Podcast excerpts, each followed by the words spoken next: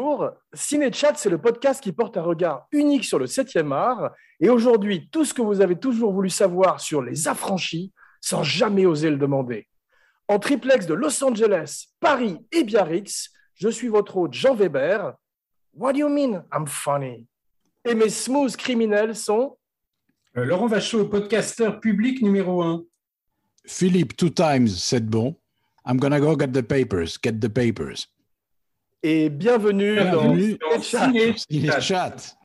On le fait même plus en chœur, on le fait en canon. Ce qui est bien pour le film d'aujourd'hui, vous me direz.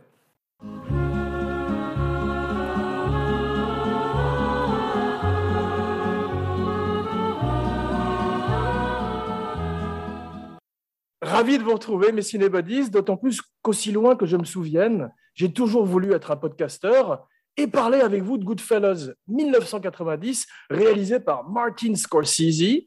Alors, Avanti, Laurent fait chauffer la sauce tomate, je coupe l'ail avec une lame de rasoir, pendant que Philippe fait cuire la pasta en nous racontant les origines du film de gangster dans un chapitre intitulé Look, I made it, ma! Top of the world!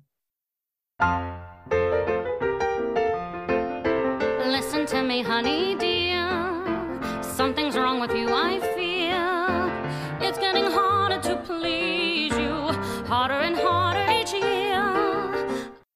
Les origines, les origines, ça remonte bah, à la prohibition. hein.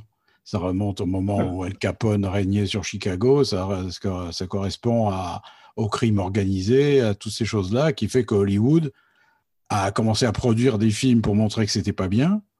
Que Al Capone, qui est une espèce de star médiatique, a été montré sous les traits de Scarface euh, par Paul Muni comme un monstre, quoi, un monstre incestueux, ignoble, qu'il fallait abattre dans la rue comme un chien, etc. Et donc, ça s'est développé à partir de là, la mythologie du, gangster américain. Et pendant des années et des années, on l'a montré vraiment comme un être abject dont il fallait se débarrasser. Et puis ça a évolué petit à petit. Il n'y a qu'à voir le Scarface, euh, le remake de Scarface de, de Palma dont on parlait la dernière fois. Et euh, le personnage s'est un peu affiné, on- c'est même devenu le héros du film. Et là, Ouais. c'est euh, et, et le gangstérisme a donné lieu à des, à des dizaines, des vingt, trentaines de films, dont euh, le Goodfellas. Et à mon avis, tous les films de gangsters de Martin Scorsese, c'est ce qu'il a fait de mieux dans sa carrière. Eh ben, écoute, on va en parler parce que j'ai l'impression qu'aujourd'hui, c'est un petit peu les Diaz Brothers contre Tony. Laurent est peut-être pas complètement d'accord avec nous. Je suis pas y complètement d'accord. Donc, on va en parler plus avant. Mais c'est vrai, pour continuer dans l'histoire du film de gangster, tu as, comme tu disais, l'âge d'or, Bogart, Cagney, Edward G. Robinson, qui a joué aussi une espèce de Capone dans Little Caesar, et puis les années 70. Alors là, effectivement, les, les films de gangsters deviennent plus sombres, plus noirs, plus à l'image de l'époque, plus violents.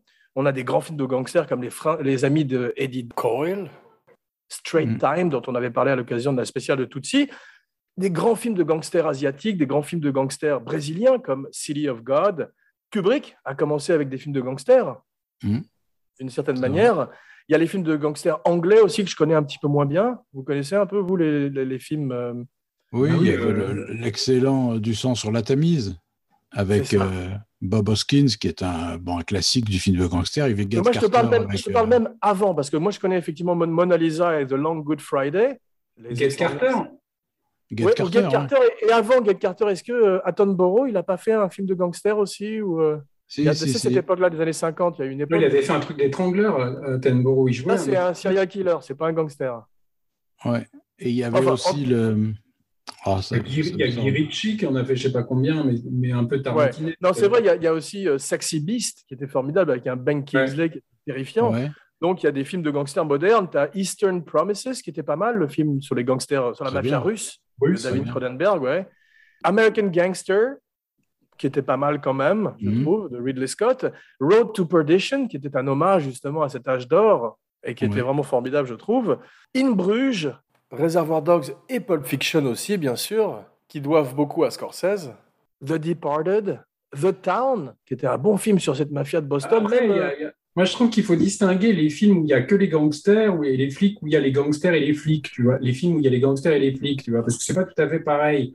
Euh, par exemple, l'année du dragon, tu as des gangsters euh, asiatiques, mais tu as surtout un flic, tu vois. Donc, c'est plutôt la- l'affrontement des flics avec, le- avec les gangsters. Alors que Goodfellas, en fait, tu, tu vois pratiquement pas de, de flics. Enfin, tu les vois euh, les- quand ils sont arrêtés ou des choses comme ça, mais il n'y a pas un flic qui est un personnage de, l'histoire. quand on leur donne des cartons de cigarettes et qu'on leur demande comment Ouais. vont leur femme. On les achète. ouais. Mais Laurent, j'espère que tu aimes le sushi parce que cette nuit, tu vas dormir avec les poissons. Non, mais moi, ce que je dis, c'est que pour moi, c'est pas le meilleur film de Scorsese. Euh, Après, les, les, gang- les films de gangsters de Scorsese, finalement, il n'y en a pas tant que ça. Quoi. Il a fait quoi? Les Infiltrés, ça.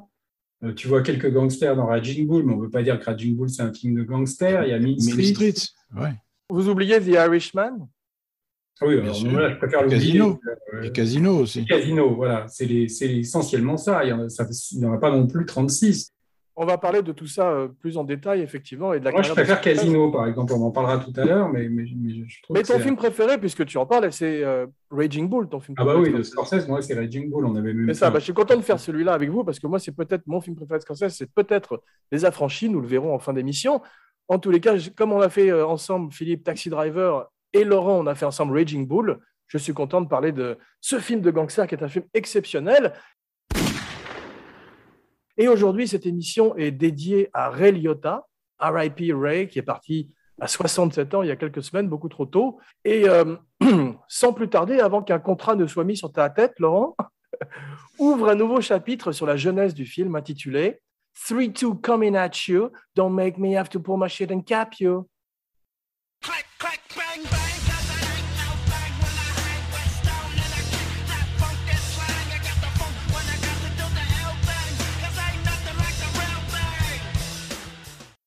Nicolas Pileggi, Wise Guy, 1985.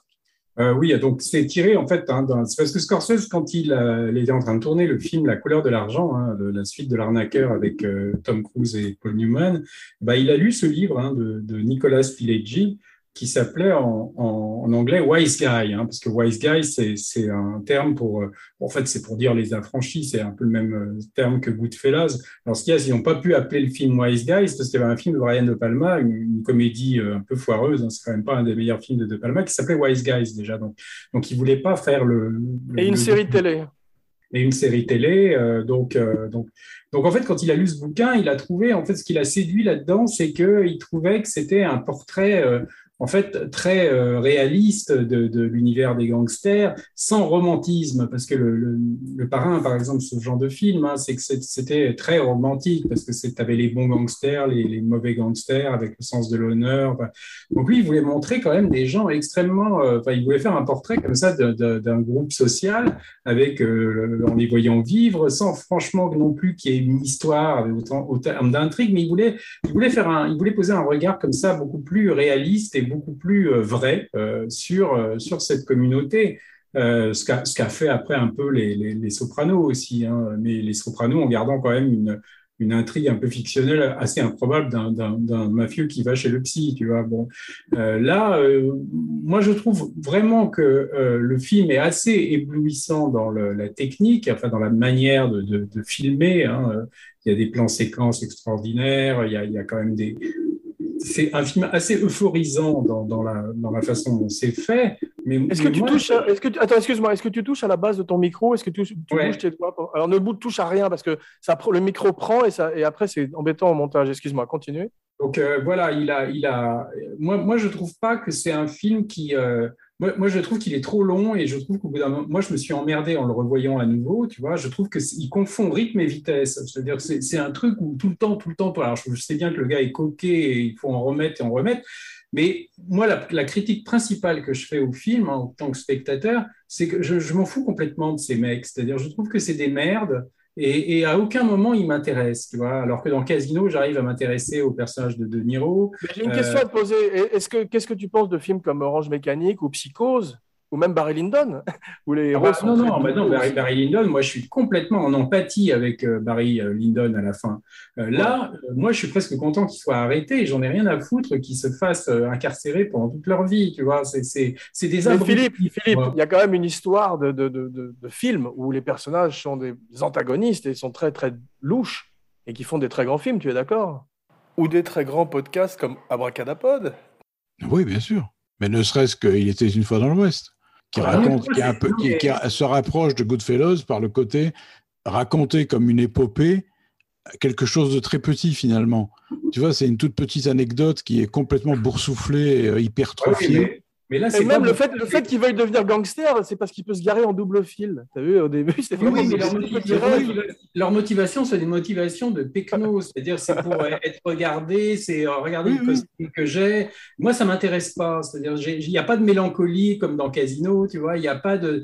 Je trouve que c'est des cons, quoi. Donc ils regardent merveilleusement des cons, et c'est un peu ce que je reproche au bout de Wall Street aussi, tu vois, pour moi, c'est un peu un, un film jumeau parce que c'est des connards, ils regardent des connards. Excuse-moi, excuse-moi, c'est le dîner de consiglieri. Voilà. Avec son côté cato, il est fasciné par ce mode de vie tout en en étant, euh, à mon avis, horrifié, mais il y a quand même une, une fascination quand même. Il te montre ça de manière excitante. C'est quand même, c'est quand même super d'être un gangster, tu vois, même si à la fin tu te fais arrêter et tout Je suis ça. pas d'accord, je suis pas d'accord. Regarde comment finit.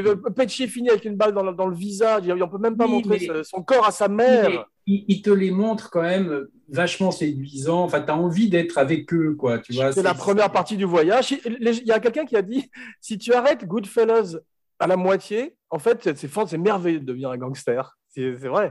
Mais si tu mais vois la moi- deuxième moitié, ça se gâte. Moi, je trouve que c'est un con, euh, Henry Hill. Je trouve que De Niro est un con. Enfin, ils sont tous cons pour moi, tu vois. C'est ça le problème, c'est qu'il n'y en a aucun euh, auquel je m'intéresse ou avec qui je suis en empathie.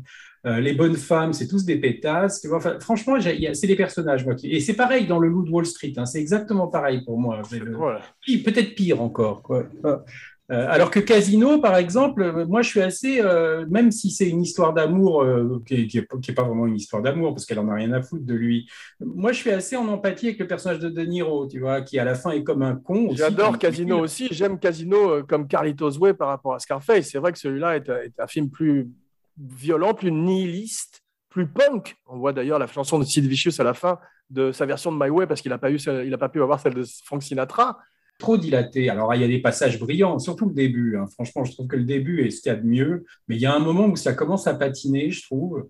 Et, euh, et Moi, après, je l'ai revu hier, je ça m'a repris et j'ai- marché à nouveau. Philippe, tu l'as revu il y a peu de temps aussi. Oui, je l'ai revu il y a deux jours et pareil. hein, Ouais. Mais cette fois, il y a quelque chose qui m'a plus frappé, c'est ce que je te disais, c'est qu'effectivement, il filme ces, ces personnages comme des insectes dans un bocal, tu vois, c'est-à-dire qu'effectivement, il n'y a pas d'empathie, c'est pas des héros une demi-seconde. Mais Kubrick fait la même chose, il y a cette même froideur. De... Ah non, non, non, là, il n'y a, aucune froideur, là, au contraire. La même absence de sentimentalité. De, pas un regard de- d'entomologiste du tout, là. hein. Ah, je suis pas d'accord.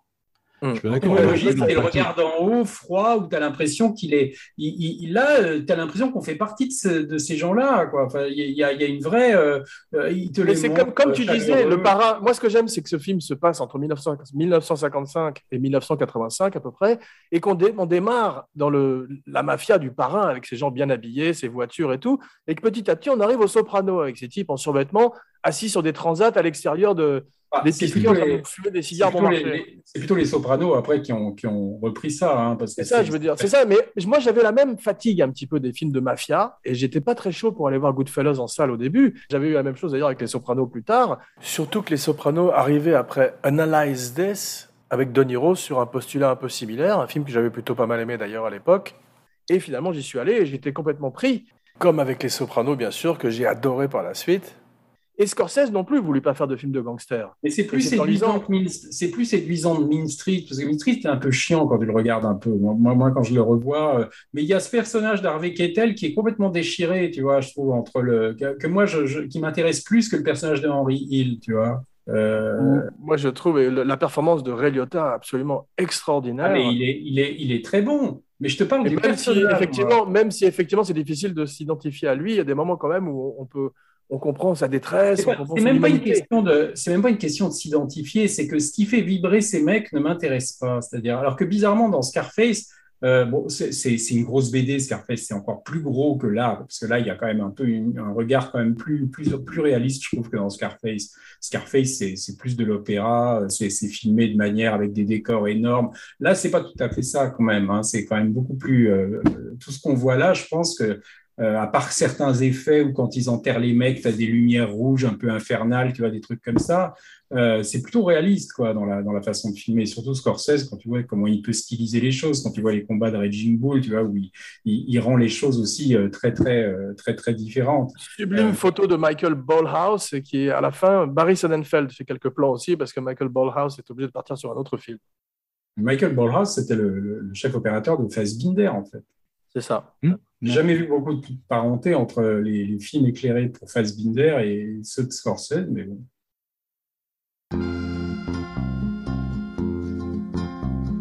Chi fini brutta fanno i conferenti, chi di nascosto fanno i cantanti. En tous les cas, effectivement, le, le Parrain était un film sur des, des personnages shakespeariens. C'était les dieux de l'Olympe, cette famille. C'était un film sur l'honneur, comme tu disais, sur la famille. Alors que celui-ci est un film sur la- l'argent, sur la cupidité, sur euh, la violence. Le parrain, c'est la, c'est la, la mafia et la famille comme métaphore de l'Amérique, tu vois, sur le capitalisme. Enfin, c'est aussi sur l'argent, mais c'est vraiment aussi quand même une grosse métaphore, le parrain. Là, euh, bon, tu peux le voir aussi, mais c'est- je trouve que là, il vole des, il vole des, des trucs de, enfin, c'est à la fois de la, mais, mais- c'est peut-être beaucoup plus réaliste que le parrain. Les, les, les, gangsters du parrain sont complètement idéalisés. C'est pour ça que moi, j'aime mieux le parrain 2 encore, même si le parrain est, un film formidable. Je trouve que le parrain 2 euh, nuance un peu hein, le, regard sur ces gens-là.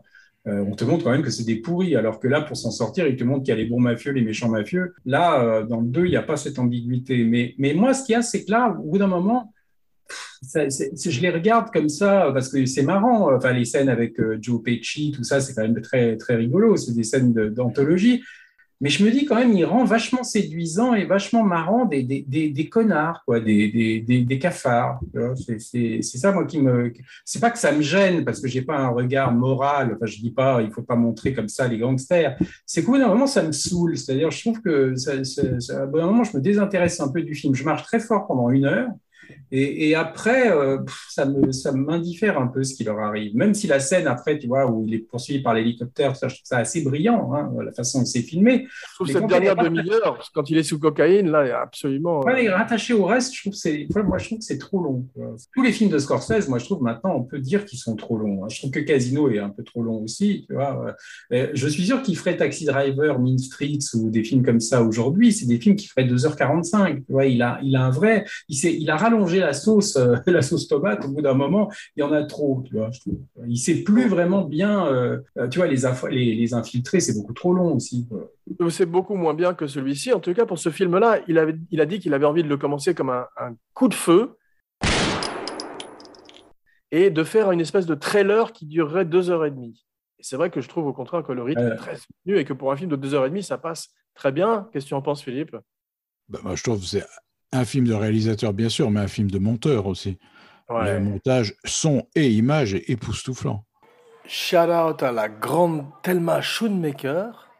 Dans n'importe quelle scène. Le, Oui, mais c'est toujours, le- toujours même rythme. C'est toujours pareil. Tu vois, c'est toujours le, le truc effréné comme ça. Si tu veux, il n'y a pas un moment vraiment où tu te.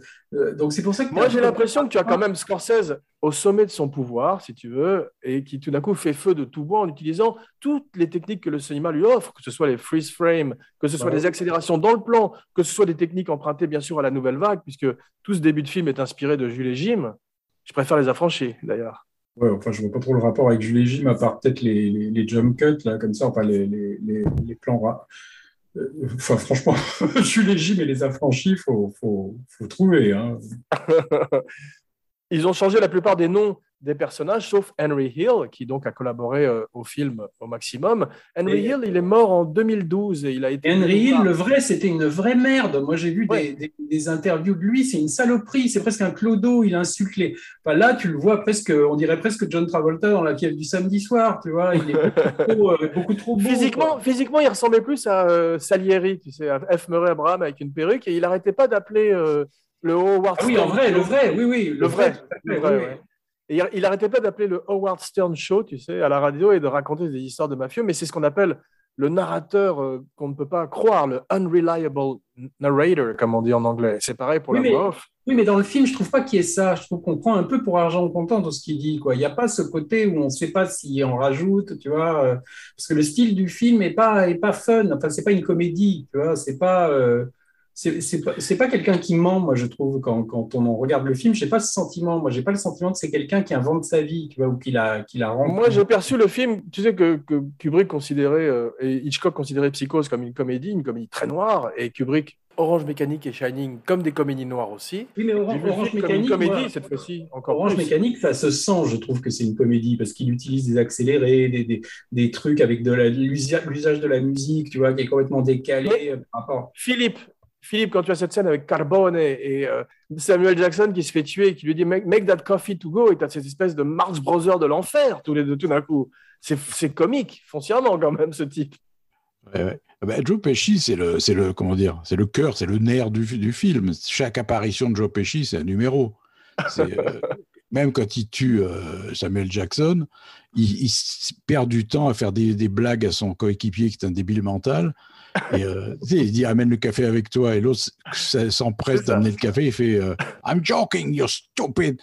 Mais il y a plusieurs fois comme ça où tu as une espèce d'un côté Marx Brothers euh, inferno avec ces trois connards qui sont des pieds nickelés, tu sais, c'est la même chose, c'est cette même dynamique de type qui sont des... La, la scène, la, la scène la plus brillante, enfin au niveau de la bascule de tonalité, c'est la scène où il tue Spider, là, le serveur. Ouais. Qui démarre comme une espèce de farce en sont des crétins qui jouent au poker et qui emmerdent le serveur. Et tout d'un coup, Joe Pesci se prend pour un héros de western et il sort son flingue, il tire partout et finit par tuer le serveur. C'est Ouais. D'ailleurs, l'acteur ce qui fait le serveur, c'est l'un des acteurs qui fera les sautes des sopranos après. je C'est crois. ça, le Savez-vous, Ouais. Michael, Michael Imperioli, savez-vous euh, combien y a, les Sopranos ont-ils pris d'acteurs dans le film Goodfellas? Au moins trois ou quatre, moi j'en ai vu. euh, au Non, moins plus. trois ou quatre, ouais. Plus, Philippe? plus. Moi, Philippe? je dirais 8. moi. 27. Ouais, bah. Ah oui, ah oui, en, Ouais. guest. Ah, tu comptes Ouais, mais je veux dire, dans, dans tout, sur tout le run Ah de oui, la oui. série, il y a eu 27 acteurs des, des, des, affranchis dans Les pas. Sopranos. Tous les très gros types là, qu'on voit à l'arrière-plan, tout ça, ils, viennent, ils, ils ont rebossé dans les sopranos. Gabagoul Il y en a qui sont des vrais gangsters, enfin, qui- des gars qui ont joué dans Les Sopranos et qui jouent aussi dans, dans, les, aff- dans les Affranchis. Il y en a un, je ne sais plus comment il s'appelle. En fait, c'est il joue dans Fingers, euh, Mélodie pour un tueur de James Toback. C'est celui que Harvey Keitel tue à la fin, tu sais, euh, quand il lui met le pistolet dans l'œil. Euh, Ouais. Lui, c'est un vrai gangster. Mais il y a un gros, à un moment, dans le couloir, dans ce, cet extraordinaire plan séquence du Copacabana, le gros, il y a un gros qui mange un sandwich avec du gabagoul ou du capicolo. Et euh, j'ai cru que c'était le, le gros qui, à qui Scarface offre un boulot, tu sais, au moment où le, le type qui jouait dans euh, Cruising. Non, c'est Oui, pas non, je crois pas. Non, non. Domm- Dommage. En tous les cas, c'est vrai qu'au départ, personne euh, dans le, au studio, ni, ni Irwin Winkler, ni aucun des producteurs ne veut de Ray Liotta. Ray Liotta a fameusement dit, euh, et c'est assez drôle, il a dit ils auraient préféré avoir Eddie Murphy que moi, n'importe qui, tu vois, plutôt que moi. et finalement, euh, c'est que dès que De Niro accepte de faire le rôle, tout d'un coup, le, financement se met en place. C'est un film de 25 millions de dollars qui n'est rien par rapport à un film Marvel que euh, Scorsese a fameusement dit aussi qu'il détestait les films Marvel parce que c'était des, espèces de, montagnes russes, en fait. Je pense que tu le rejoins là, Laurent? Ah bah oui, oui. Non, mais moi, c'est bizarre que Ray Liotta n'ait pas, euh, euh, ait pas transformé. Enfin, c'est pas qu'il n'a pas fait de carrière, hein, mais, mais euh, c'est le film normalement qui aurait dû en faire une grande star. C'est vrai, c'est vrai, mais est-ce qu'il n'a pas justement atteint son pic un petit peu comme euh, Ryan O'Neill avec Barry Lyndon et qu'après c'était difficile? Et C'est une performance plus, euh, plus impressionnante que Ryan O'Neill parce que c'est très dans la démonstration. Enfin, c'est tout à fait ce que les Américains adorent. Ryan O'Neill dans Barry Lyndon, c'est au contraire le mec qui, qui montre rien. Tu vois, ils aiment pas tellement ça, les Américains. Là, au contraire, c'est très exubérant. euh, Mais c'est Euh, vrai, on a l'impression qu'Hollywood n'a pas très bien su quoi faire de lui. J'ai écouté une interview, une des dernières interviews qu'il a donnée pour Mark Maron il y a quelques jours. Et effectivement, il avait, sinon de l'amertume, en les cas, il détestait cette partie business d'Hollywood, la partie Non, business. ce que j'ai entendu, moi, ce que j'ai entendu, c'est que, en fait, ce qui est curieux, c'est qu'il paraît qu'en fait, ça a fait peur aux réalisateurs. Les, les mecs croyaient qu'il était comme euh, le gars du film, tu vois. En fait, comme euh, par exemple Kubrick, quand il avait voulu au départ penser euh, pour engager le, le- le sergent instructeur de, de Full Metal Jacket, il voulait prendre le gars de délivrance, tu vois. Et puis finalement, il avait peur parce qu'il pensait que le mec, enfin, c'est des gars qui ont fait une performance tellement convaincante. Euh, tellement euh, effrayante aussi parce qu'il a un côté un peu cinglé hein, quand il prend la, bah, je me demande après si les gens n'avaient pas peur. Après, peut-être qu'il était un peu cinglé dans la vie, hein, je ne sais pas. Peut-être qu'il était difficilement gérable aussi. Euh, je ne sais pas comment il se comportait. hein. Moi, je l'ai vu, c'est- moi, je l'ai vu dans un supplément de DVD un jour avec John Travolta. Et euh, il était assez effrayant quand même. Non, je pense que c'est un gars qui n'était pas très. euh, Enfin, il était très, très plein de. On savait pas très bien sur quel pied il allait danser. Tu pouvais t'attendre à tout avec un gars comme ça. Il vient du soap opéra. Pendant plusieurs années, il a fait un soap opéra et tout d'un coup, il fait Something Wild parce que Melanie Griffith le branche sur le casting. Et c'est ce film que Scorsese voit. C'est euh, grâce à ce film qu'il a le rôle. Il se retrouve au Festival de Venise avec son père, Ray Liotta, son père adoptif parce qu'il est orphelin. Et tout d'un coup, il voit Scorsese de loin. Et Scorsese était protégé par plein de, de gardes du corps parce que c'était, il venait présenter la dernière tentation du Christ. Et il y avait eu des menaces de mort, comme vous le savez. Et Ray Liotta commence à crier Hey Marty, Marty comme ça pour essayer d'attirer son attention. Il se fait euh, tout d'un coup entouré par plein de bodyguards. Et en fait, il- comme il a gardé son calme, Scorsese a vu tout d'un coup en lui euh, quelque chose qu'il n'avait pas vu avant et qui lui a plu. Mais ça a duré un an le processus de- d'audition. C'est très curieux que Scorsese ne l'ait pas réemployé parce que Scorsese est un gars Ouais. généralement qui réutilise ses acteurs et lui, c'est quand même un des personnages les plus célèbres de son œuvre. Euh, je trouve ça, tu vois, moi je trouve qu'il aurait été plus convaincant que De Niro dans Cape Fear. Enfin, moi, il me fait plus peur que De Niro, tu vois, euh, Ray Liotta. De Niro, il me fait pas peur du tout dans, dans, dans Cape Fear. Je sens trop le gars. Je me demande même pourquoi Nick Nolte lui faut pas une branlée, tu vois. quoi. Mais ça, c'est un autre film où on n'est pas d'accord parce que j'adore Cape Fear. Ah, moi, je déteste. J'aime les deux. Qu'est-ce que tu en penses, Philippe, de Cape Fear? Euh, je, ben, je suis partagé entre les deux. C'est-à-dire, je trouve ça bidon, outrancier, euh, grossier, et en même temps, j'adore. C'est Scorsese qui veut faire un De Palma, tu vois, et qui C'est se ça. Et c'est pour cette raison-là que j'aime ça, moi. C'est parce que s'il veut faire du De Palma, et je trouve que la performance de De Niro est très différente de celle de Mitchum et mélange en fait Mitchum de la Nuit du Chasseur avec le Mitchum de. euh, J'aime pas tellement le Fear original non plus, moi. tu vois. Ah ouais, Euh, ouais. Je trouve pas que c'est. Enfin, Gregory Peck, tout ça. ça- euh, je trouve que ça aurait peut-être été mieux si ça avait été Robert Redford dans le rôle de, de Nick Nolte. Ça aurait fait un, un- un choc plus intéressant. Ce qui était prévu, hein. Ouais, ouais, Ouais. Nick Nolte, à la base, c'est déjà un fou furieux aussi quand tu as vu Q&A et tout. Donc, en mec euh, impressionnable qui a peur du, du, gang- du- du méchant garçon qui sort de prison, j'y croyais pas trop, moi. For the record, j'aime beaucoup la performance de Nick Nolte dans Cape Fear, tout en nuances. IMO. Parlons un petit peu plus de Ray. Alors, il a fait Hannibal, où il se fait manger le cerveau par euh, Anthony. Hopkins. il a fait une publicité qui a- dont tout le monde a parlé ici aux États-Unis pour Chantix, tu sais, un produit, un, médicament pour arrêter de fumer par les laboratoires Pfizer. Et, qui est, et euh, on le voyait tout le temps à la télévision euh, où il disait Euh, J'ai arrêté de fumer avec sa voix comme ça détruite. et c'est comme ça qu'il a fait un peu d'argent ces dernières années. Il était aussi dans un show télé, une série télé avec Jennifer Lopez, où il jouait un flic, parce qu'il a joué beaucoup de flics, notamment dans Unlawful Entry, qui était pas mal, où il faisait un flic psychopathe, et Copland, où il est bien, Mm. un formidable film, qui est une espèce de mini-réunion de Goodfellas, parce qu'il y a beaucoup d'acteurs de Goodfellas Ouais. dans Copland. Mais il a jamais, il, a- il est jamais devenu un acteur de premier plan vraiment. Tu vois. Après, il a, il a surtout fait du supporting euh, part, tu vois, où il faisait un peu toujours les mêmes Absolument. choses. Le On se rappelle de lui euh, pour euh, Field of Dreams, tu sais, où il était formidable en joueur de, Mm. de baseball. Narc aussi, où il était excellent dans un autre rôle de flic. Il a fait une voix très célèbre de Tommy Vercetti dans GTA Vice City. Ça, c'est une news pour Philippe qui adore les jeux vidéo. Il a fait un film avec euh, Uwe Ball, malheureusement aussi, qui s'appelle Dragon Siege. Tu sais, qui est une espèce de faux Ouais. donjon et dragon. Et Ray Liotta euh, au Moyen-Âge, ça vaut, ça vaut le coup quand même. Moi, je l'ai vu, la, Ouais, la euh, meilleure, dans son meilleur rôle, à mon avis, c'était dans un épisode de Urgence, où il jouait un SDF en train de mourir. Donc, le film était entièrement centré sur lui. Il n'y avait Ah. pratiquement pas les récurrents, euh, les acteurs récurrents. Et tu n'avais que Ray Liotta qui se rappelait sa vie euh, quand il était heureux, jeune, etc. Il était physiquement complètement ravagé.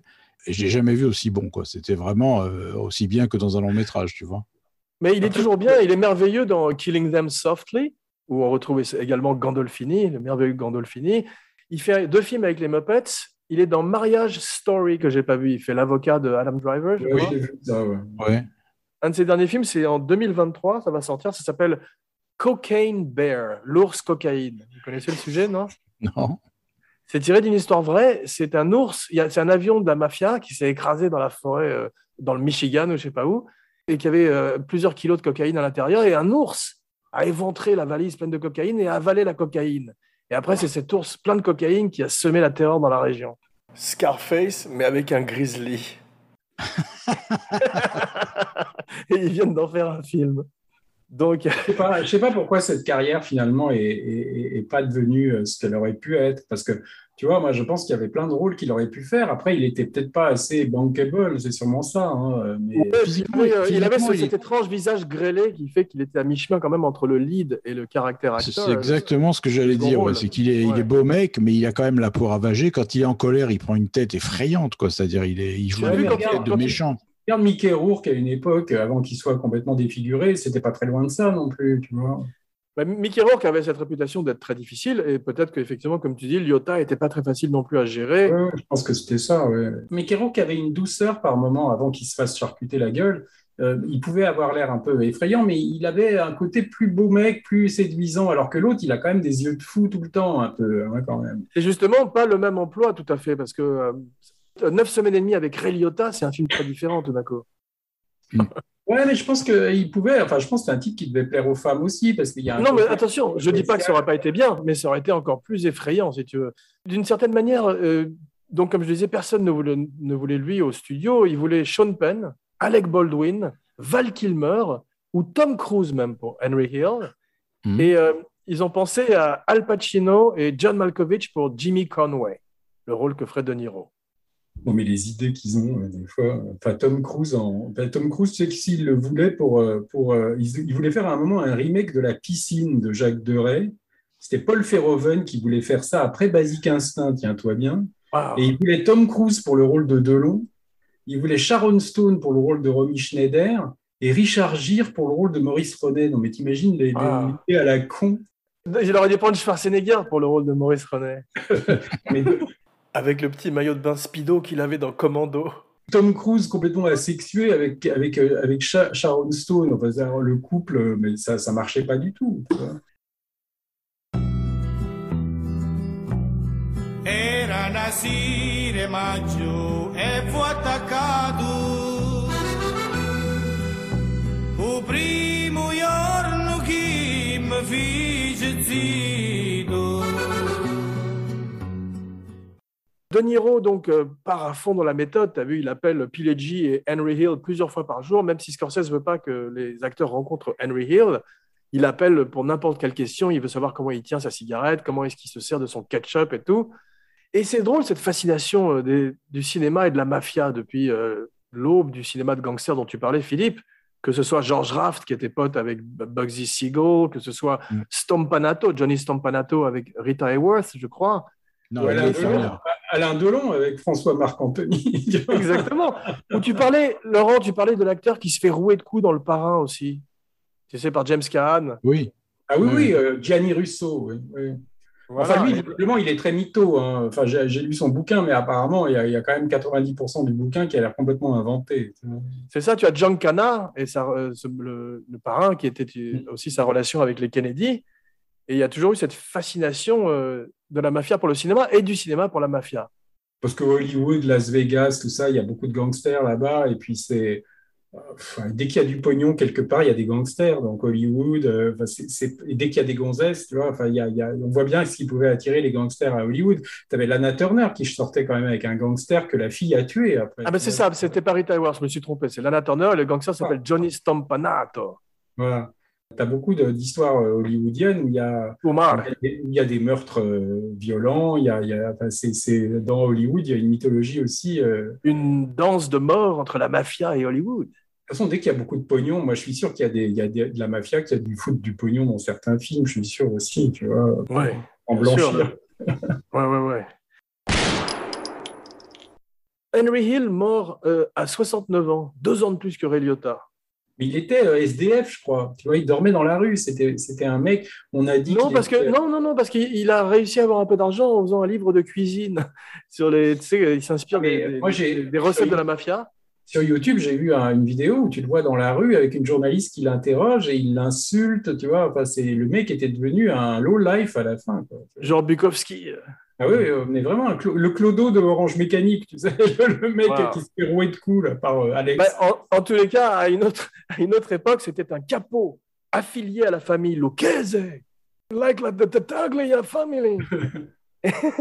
Et euh, il se fait euh, connaître, comme dans le film, grâce au casse de Air France. Tu vois, il dit Air France a fait de moi euh, héros d'une certaine manière parce qu'il arrive à voler de l'argent et il attire l'attention de Jimmy Conway et de Paulie, qui est magnifiquement joué par Paul Sorvino, qui au début refuse le rôle parce qu'il ne pense pas pouvoir trouver la violence en lui du personnage. Mais en fait, il se, ré- il se regarde un soir dans la glace et il se rend compte qu'il est terrifiant quand il fronce les sourcils et euh, que si jamais quelqu'un s'attaquait à sa famille, il pourrait trouver cette violence et cette sauvagerie en lui. Je l'ai rencontré une fois, Paul Sorvino. euh, il était en train de dîner dans un restaurant. Un restaurant italien, bien sûr, Café Med, sur Sunset Boulevard, qui malheureusement n'existe plus aujourd'hui. Gabagoul Tout d'un coup, il s'est arrêté, il s'est levé, il a commencé à chanter de l'opéra parce qu'il a une voix magnifique, et tout le monde l'a applaudi. Il jouait le patron d'Al Pacino dans Cruising, tu sais, il faisait le flic, euh, le, le commissaire. Là, tu vois. Ça me donne encore plus envie de voir le Je film. crois que c'est la première fois que je l'ai vu.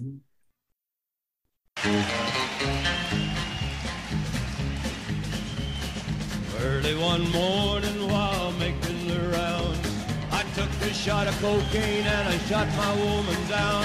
I went right home and I went to bed. I stuck at 1144 beneath my head. Le vrai Henry Hill, lui, était branché, très très branché drogue, ce qu'on voit aussi un petit peu dans le film sur la fin, mais marijuana, cocaïne, héroïne, Quaalude, qui je crois sont des, des pilules, tu sais, des downer ou des upper, et euh, dit qu'effectivement la prison a fait de lui un meilleur criminel. Il a appris beaucoup plus de choses en prison, comme c'est le cas souvent, et il s'est fait beaucoup plus de connexions aussi en prison.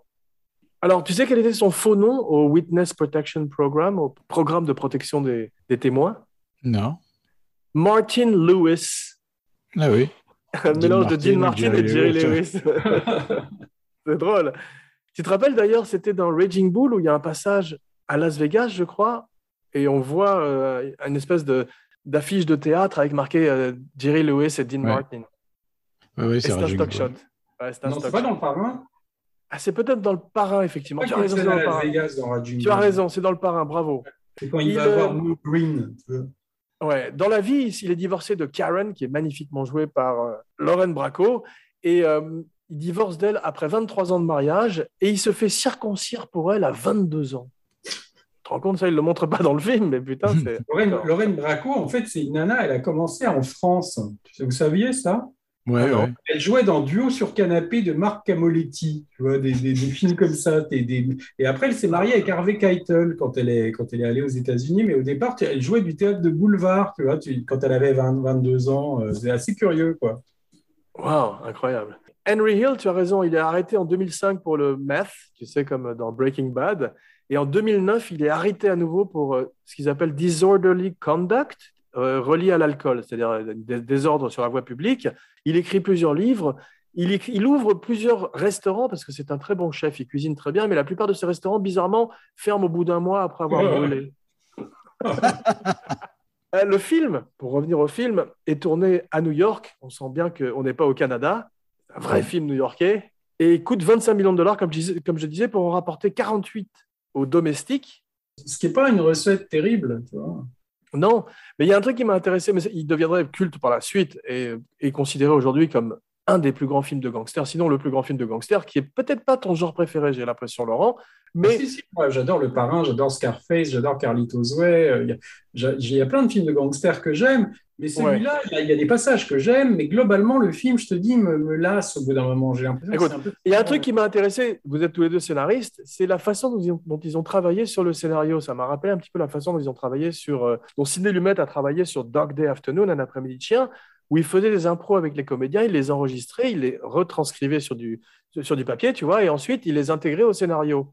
Ce qui fait qu'on se retrouve avec Do you think I'm funny? Like, I- like a clown? Ça, c'est un Et truc sur- qui est arrivé véritablement à la- Et surtout la scène où De Niro improvise, mais en disant toujours la même chose. What's the matter with you? What's the matter with you? Come on, what's the matter with you? Et t'as le partenaire en face qui est complètement décontenancé, qui sait pas quoi répondre.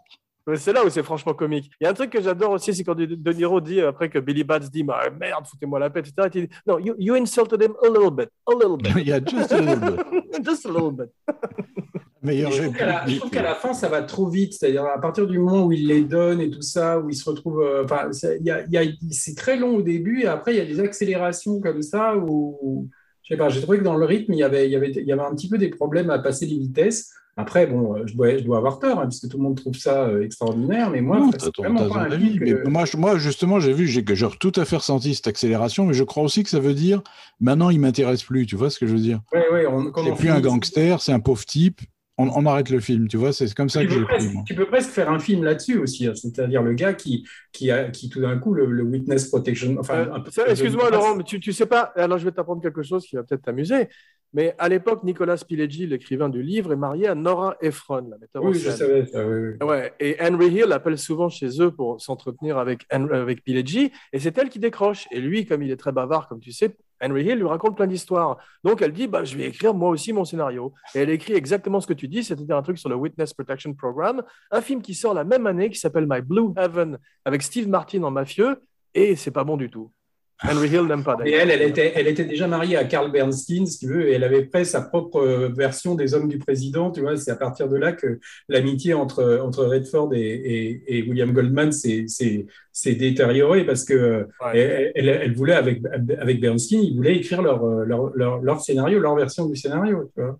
Mais Henry Hill rencontre Ray Liotta deux mois après la sortie du film dans une ville euh, dont le nom est gardé secret parce qu'il est toujours protégé quand même. Et euh, il lui dit qu'il a adoré le film, contrairement à My Blue Heaven dont je parlais qu'il a détesté. Mais Henry Hill dit qu'on ne l'a pas tué parce que tous les gens qui voulaient le tuer sont morts. C'est le dernier qui soit encore vivant. Et, et le gars, le gars Donnie Brasco, le gars qui, qui il n'était pas aussi dans le Witness Protection Program, le, le mec, euh, Si, bien ça sûr, bien Oui, sûr, hein. mais je- tu parles de Donnie Brasco. euh, Johnny Depp est formidable dans Donnie- Brasco aussi, et il était pas mal dans Black Mass où il jouait Bulger, tu sais, ce, truand irlandais que Ouais. jouait également. Je- euh, Ouais, mais moi, ça me fait partie de ces films, tu sais, où ils prennent un acteur, ils le, ils le changent complètement physiquement. Donc, je Ouais. vois pas l'intérêt. Je suis assez d'accord avec toi, effectivement, où tout d'un coup, on ne le reconnaît plus du tout l'acteur, comme, comme euh, Colin Farrell en pingouin dans Batman. C'est pire encore. Même, même si tu compares les photos, tu peux pas deviner. Mais ceci dit, Jared Leto, Jared Leto dans House of Gucci, c'est c'est quand même, en Ron Jeremy, c'est quand même Ah, fantastique. Mais là, c'est très drôle, là, pour le coup. Ah, il ressemble à Ron Jeremy, vraiment. Ah ouais, à mort, The Hedgehog. C'est le surnom de Ron Jeremy, le, le hérisson. Sonic sa mère. Moi, si tu veux, dans Goodfellas, il y a des scènes que je trouve très bien écrites. Tu vois, par exemple, la, ce qui est derrière toi, la scène où ils sont tous les deux à, la, table. Là, il y a, un côté understatement parce qu'il faut parler de quelque chose sans qu'on en parle vraiment. Enfin, il y a, quelque chose, je trouve, dans l'écriture qui est assez, euh, assez brillant. Mais, euh, mais, mais ce qu'il y a, Scorsese, c'est qu'il, il- comme il croit pas à la, à théorie, il, il aime pas faire des films, tu vois, avec le côté trois actes, euh, machin. Donc, il a, il a tendance souvent à dilater les trucs, tu vois, pour. Et c'est pour ça que dans ces films, je trouve souvent il y a des problèmes de longueur parce que euh, il, il il a pas vraiment une structure au point, tu vois. Il, il, c'est, c'est un espèce de, de, de work Mais in il veut, il veut dès le départ cette structure épisodique avec Pileggi, c'est lui qui impose ça justement comme des chapitres de livres. Casino, il y a un peu ça, tu sais, il y a, il y il y a trop de scènes de ménage avec Sharon Stone aussi dans, Casino où elle dit je vais aller chercher les bijoux à la banque et tout ça, et où il la, traîne par terre. Il y a un moment, c'est un peu répétitif. Et moi, je trouve que dans, dans Goodfellas, il y a un peu ça. Au bout d'un moment, c'est répétitif. Euh, c'est ça, moi, qui m'avait un peu gêné. Euh, Je trouve que c'est un film qui aurait mérité euh, d'être un peu plus structuré. Mais bon, apparemment, ça gêne pas beaucoup. Ça a l'air de gêner que moi. hein. Philippe, sais-tu combien de fois ils ont tourné le plan séquence du Copacabana? Je sais pas, il y a beaucoup, je pense. Laurent, tu que, sais? euh, 15 Non, c'est pas. Non, ça a été réglé en fait par le, le- son assistant réalisateur, qui est un gars qui s'appelle Joseph Reidy et qui euh, en fait faisait les films d'Oliver Stone, pas ceux de De Palma, hein, mais, mais par contre celui qui tient la Steadicam, je crois que c'est l'opérateur de De Palma euh, parce que c'est un, un plan à la Steadicam euh, Huit fois. très De Palma. Huit fois, c'est un plan séquence magnifique. J'adore les plans séquences, surtout comme, quand ils sont motivés comme ça, parce qu'effectivement, c'est The Life, c'est la, c'est la mafia qui séduit Henry Hill et le spectateur en même temps que Henry Hill séduit Lauren Bracco, Karen. Donc c'est Et ce magnifique. qui est bizarre, c'est que la même année, De Palma, il a fait exactement le même genre de, de plan séquence. C'était dans Le bûcher des vanités, tu vois, où tu pars des coulisses d'un truc et tu, tu arrives, en fait, euh, c'est quand tu suis Bruce Willis au début, tu vois. Enfin, c'est presque ce qu'il y a de mieux dans le film, tu vois. Le, le, le grand Ouais, mais il, il re- il refait le coup dans Snake Eyes aussi, où on entre dans ce, ce Mm. casino et cette salle de boxe. Mais justement, ce sont des plans séquences qui sont pas mal, parce que c'est quand même De Palma, mais je préfère quand même La soif du mal ou euh, Goodfellas. Oui, parce qu'ils sont ça- motivés. Ils sont Voilà. motivés. Tu, tu sais, tu- et tu ne les ressens pas vraiment. C'est-à-dire, euh, Exactement. tu te dis pas, pendant que tu les regardes, tu te dis pas, putain, quel beau plan séquence. C'est qu'après, tu réalises que c'était qu'un seul plan. Tu vois, et ça raconte, ça raconte l'histoire. Tu as, la voix off par-dessus, tu as les voix qui, sont, qui se chevauchent. Dans, dans Snake Eyes, c'est- de toute façon, c'est truqué. hein. Dès que tu passes devant un truc noir, il en a raccordé trois, je crois. Mais je me suis demandé là si c'était pas truqué, parce qu'à un moment, il passe dans une espèce de cajot de boisson et on dirait que ça coupe un petit peu. Et il y a deux moments où euh, deux types regardent très furtivement la caméra. Mais, et c'est l'impression que c'est des, des cuistots ou des gens qui travaillent dans le restaurant et qui n'ont pas l'habitude. Et effectivement, t'as pendant un- un- une demi-seconde, ils brisent le quatrième mur à la manière de Henry Hill à la fin du film. Dans, les, dans le bûcher des vanités, il y a De Palma, il est, il est dans le plan parce qu'il y a un moment, il était, c'était impossible qu'il apparaisse pas. Donc il joue un, un garde de la sécurité, il a rasé sa barbe pour pas qu'on le reconnaisse, tu vois. Tu sais quand il y a le- la petite voiture au début là, quand Bruce Willis est avec la femme de Tom Hanks et qu'il est en train de se cuiter, la fille lui parle. En fait, il y a un mec derrière avec la casquette et c'est De Palma. Ah, C'est drôle. Il y a un plan magnifique aussi dans euh, La Belle Équipe de Julien Duvivier où Jean Gabin chante la chanson Quand on se promène au bord de Oui. l'eau. Et il y a juste une coupe au milieu. Et euh, je recommande vivement de regarder cette scène sur YouTube. Un seul dimanche au bord de l'eau, au trémolo des petits oiseaux, suffit pour que tous les jours semblent beaux. Quand on se promène au bord de l'eau, Copacabana, ça fait penser au plan de Raging Bull où tu pars des vestiaires là et où tu arrives dans la salle où tu t'entends les, les clameurs du public qui monte comme ça. C'était un plan très impressionnant. aussi. Ouais, c'est vrai. La musique a une place très importante. Il y a ce côté jukebox. Effectivement, je crois qu'il y a plus de 40 morceaux dans le film qui Ouais, sont mais moi, par exemple, c'est un, truc qui m'a toujours un peu fatigué chez, Cor- chez Scorsese, c'est-à-dire d'avoir un fond musical quasiment permanent. Par exemple, La couleur de l'argent, c'est comme ça aussi, tu vois. Il y a un truc qui m'a frappé quand même, euh, cette fois-ci encore plus, c'est le côté kubrickien de la musique, où tout d'un coup, tu as cette musique sucrée de crooner euh, américano-italien, et euh, avec des types qui font des atrocités derrière, et c'est complètement comme tout d'un coup euh, Malcolm McDowell qui tabasse quelqu'un en chantant Singing in the Rain, tu vois. Mhm. Il y a cette même dichotomie. Il aimait beaucoup Kubrick, mais moi, j'ai, moi, c'est vrai que ça, ça peut lui faire penser, mais sinon, j'ai jamais trouvé vraiment qu'il y avait des, des ressemblances avec Kubrick euh, de Scorsese, moi. Tu vois. Je, j'ai- je trouve que En tous les cas, tu as vu, il joue, il joue la- comme Sergio Leone, Philippe, il joue la musique sur le plateau, la musique de Leila, tu sais, parce qu'il veut effectivement monter Mm. les images exactement euh, en même temps que la musique. Et je crois qu'il met une version instrumentale de Leila, de Derek et les Domin- le groupe de Eric Clapton. Et c'est pour toute cette séquence, effectivement, où De Niro euh, nettoie tout autour de lui et on se rend compte véritablement du psychopathe qu'il est. Parce qu'en fait, moi, je trouve qu'il ne glorifie personne dans ce film. C'est c'est tous des merdes, c'est tous des cons. Oui, mais c'est le mode de vie qui est un petit peu. euh, ben, c'est de montrer quand même que ces gars-là euh, se, payent des fringues, des machins. Il y a quand même une valorisation de la valeur euh, pognon. euh, Oui, mais tu, on- quand même, c'est très net, aussi net que dans les films de Cagney ou d'Edward G. Robinson. Si tu vis par le glaive, tu péris par le glaive, mon petit. Oui, mais tu vois, dans, dans le, le Blue Wall Street, je trouve que euh, c'est, c'est- tu, tu vois quand même le flic qui est montré dans le métro comme un pauvre type et lui qui est flamboyant. Enfin, c'est, c'est quand même, je trouve, il y a un regard qui est quand même un petit peu fasciné par, les, par ces mecs. Et ça, c'est tout à fait le côté de Cato. euh, Comme Gene Hackman qui mange un hot dog dans la rue pendant que Bozufi et Fernando Rey déjeunent dans un restaurant 4 étoiles dans French Connection. Alex qui est soi-disant euh, guéri à la fin et qui se retrouve dans ce mariage et tout, et il est exactement le même qu'il a été avant.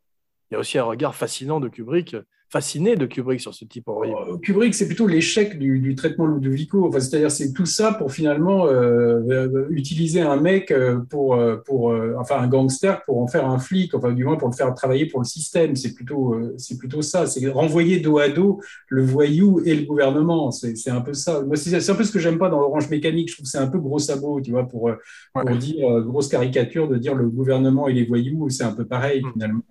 C'est marrant, moi, j'ai pas du tout ressenti le côté fasciné par la- le mode de vie, tu vois. Je trouve Ouais. que, au contraire, presque, c'est-à-dire, ils te montrent. En fait, c'est le regard des gangsters sur leur propre mode de vie. Ils se prennent pour des caïds, ils mettent des costards qui leur vont pas, euh, ils ont des flingues partout, etc. Mais nous, on les voit pas. Enfin, moi, je trouve pas que le spectateur les voit comme ça. Il les voit comme justement des tarés, des, des mecs qui foncent droit dans le mur sans arrêt, qui ont pas d'intelligence. Tu vois, par exemple, euh, Paul Sorvino, par exemple, tu n'es pas admiratif devant lui. C'est une espèce de gros pachyderme. euh, Ouais, mais tu vois, impassible, c'est- un c'est C'est mort. c'est une espèce de prototype de Tony Soprano. C'est assez bon enfant quand ils sont dans la cellule. Il y en a un qui fait la sauce tomate. Tu vois. Enfin, il y a, il y a un côté sympa, je trouve. Tu vois, ils sont, ils sont, on dirait une famille, quoi. Tu vois, c'est, c'est, c'est pas des gars qui sont montrés comme des. Oui, comme mais des- c'est l'ironie du truc, c'est qu'ils bouffent mieux en prison que, que nous à l'extérieur, si tu veux. C'est ça. Mm. Ce sont des criminels.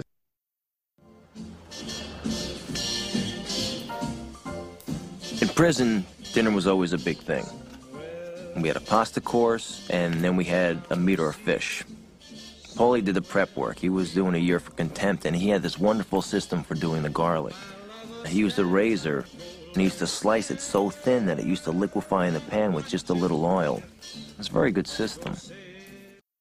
Parce que Scarface, qui peut avoir ça aussi, d'ailleurs, c'est pour ça que Scarface est si mal interprété par des. Enfin, t'as des tas de gens qui regardent Scarface et qui se disent Putain, la vie de Tony. J'ai envie d'être Tony Montana un peu, quoi. Enfin, Bien sûr, mais Kubrick a retiré, j'en reviens à Orange Mécanique, il a retiré des affiches parce qu'il y avait des copycats, des gens qui se mettaient des chapeaux melons et commençaient à, à tabasser Enfin, les gens. ouais, Kubrick, il avait surtout peur que les mecs viennent chez lui, il paraît. Enfin, parce qu'il Ouais, c'était souvent personnel. C'est pour ça qu'il c'est à de ce film-là qu'il est devenu très reclus, reclus. hein, tu. Ouais. Mais euh, effectivement, c'est il y a des gens qui interprètent mal les films, mais comme, ils disent dans Scream, comme le criminel dit à la fin dans Scream, ce ne sont pas les films qui, qui font les serial killers, les films les rendent simplement plus créatifs. Ouais, mais enfin, moi, moi je, je préfère Goodfellas au Loup de Wall Street, mais pour moi, c'est la directe continuation en- en- avec tous les défauts de, de, de, de, Goodfellas qui, là, sont encore plus gros, quoi. Tu vois, c'est le mec qui se meut. Ce que tu vois pas dans le Loup de Wall Street, c'est que tu vois jamais les victimes de ces mecs. Tu vois, on a l'impression que c'est juste des gars qui ont déconné un peu en, en escroquant des gens, mais il y a un tas de gens qui se sont suicidés à cause de ça parce qu'ils avaient plus d'économie. Tu vois, ça, c'est montré comme un truc fun, je trouve, un peu ce qu'il fait. C'est vrai qu'il y, a- il y a une légèreté, une ambiguïté, mais qui est voulue par Scorsese, et c'est toujours ce côté punk, nihiliste. De... Parce que le loup de Wall Street, c'est pas un gars avec un flingue qui tue les gens, tu vois, c'est, mais, mais, mais qui a fait autant de dégâts, quoi. Et tu as l'impression que c'est, c'est pas, c'est pas si grave, en gros, ce qu'on voit. C'est un gars qui déconne. Tu as des scènes à la Jerry Lewis avec le gars qui est tellement coqué qu'il n'arrive pas à monter dans sa voiture, tu sais, c'est une sorte de Mais j'aime bien le loup de Wall Street, mais ça me gêne, c'est pas, c'est pas dans la même catégorie que les affranchis, c'est pas la même chose. hein. C'est- un peu le même regard sur des connards, je trouve. c'est un moins bon film, à mon avis, même si j'ai quand même envie de revisiter les. Parce que Barry Lyndon, tu peux dire que c'est un regard sur un connard aussi, et je pense qu'il il s'est gouré quand il a fait le Loup de Wall Street, parce que je pense que c'est ce qu'il voulait faire à la base. C'était une sorte de Barry Lyndon, parce qu'il adore Barry Lyndon, Scorsese. En tout cas, le Loup de Wall Street est un projet qui est parti de DiCaprio. C'est lui qui a amené euh, le livre de Jordan Belfort. Ouais, mais les lancers de nains, tout ça, enfin, je suis pourtant pas un mec qui m'offusque, tu vois, sur des trucs euh, moraux, mais enfin, moi, je trouve que c'est assez dégueulasse. Enfin, moi, j'arrive pas à m'intéresser à ces mecs-là euh, quand je vois ça dès le début, tu vois, quoi. En tout cas, 96% sur Rotten Tomatoes. Les 4 autres pourcents, apparemment, c'est toi, Laurent. Non, mais faut, faut relativiser. Enfin, je te dis, c'est un film qui est superbement euh, réalisé. Enfin, il n'y a pas beaucoup de gens capables. oui, en plus, j'ai reçu des Twitter, euh, des menaces sur Twitter parce qu'on avait, on avait été trop dur avec Tutsi, donc ça a recommencé encore ce Ah bon? coup-ci, là. Non, mais tout- je préfère Mais ça. à en, tout- en tout cas, je trouve que cette année, cette, cette année-là, malheureusement, euh, c'est euh, Danse avec les loups qui gagne l'Oscar. C'est un film qui est pas mal, mais c'est quand même pas aussi bien que Les Affranchis, à mon avis. Danse avec les loups de Wall Street. Danse avec les loups pouvait avoir gagné l'Oscar, par exemple, du meilleur film, parce que c'est vrai que c'était extrêmement culotté de faire un western à cette époque-là en, en langue Lakota. Mais je trouve que Scorsese aurait dû garder, euh, gagner le- le- l'Oscar du réalisateur, parce que c'est. Quand c'est- même, il y a, il y a- il y a simplement, il y a que Pesci qui gagne, euh, qui vient sur scène et qui fait un des discours les plus courts de l'histoire des Oscars. T'as vu, Philippe? Non, c'est un peu injuste, oui. Il dit euh, Do you think I'm funny?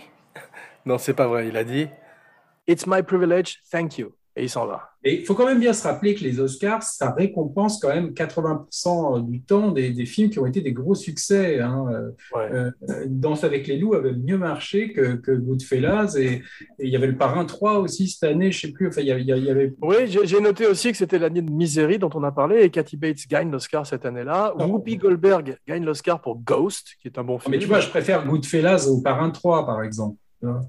Alors que J'espère, j'ai intérêt quand même. le Parrain 3, c'est une catastrophe, tu vois. C'est parce qu'il y a déjà les deux d'avant qui sont sublimes, mais, mais Heureusement, sinon tu, passerais de Cinébody à Ciné Ennemi. Mais tu rigoles, moi je connais des gens euh, en France et des gens assez respectables, hein, des critiques assez en vue qui te disent que le Parrain 3 c'est le meilleur des trois. hein. Ah, écoute, euh, de toute façon, tant mieux. Tout le monde a le droit d'aimer ce qu'il veut. Et euh, meilleur acteur cette année-là, Jeremy Irons pour euh, Klaus von Bülow. Ou Ce qui est un peu excessif, il aurait dû l'avoir pour Cronenberg, tu vois, euh, celui quand il faisait les jumeaux, je trouve plutôt. Ouais, il n'avait ouais. même pas été nommé. Mais c'est souvent les, les- les films où on te dit Attends, ce gars-là a fait des tas de choses formidables, et si on lui donnait maintenant pour, euh, tu vois, euh, un film qui est finalement pas son film euh, le meilleur? Un est nommé également, et il aurait dû gagner à mon avis, Gérard Depardieu pour Cyrano de Bergerac. Oui, oui, non, mais après, euh, Depardieu, ce qu'il y a, c'est qu'il est.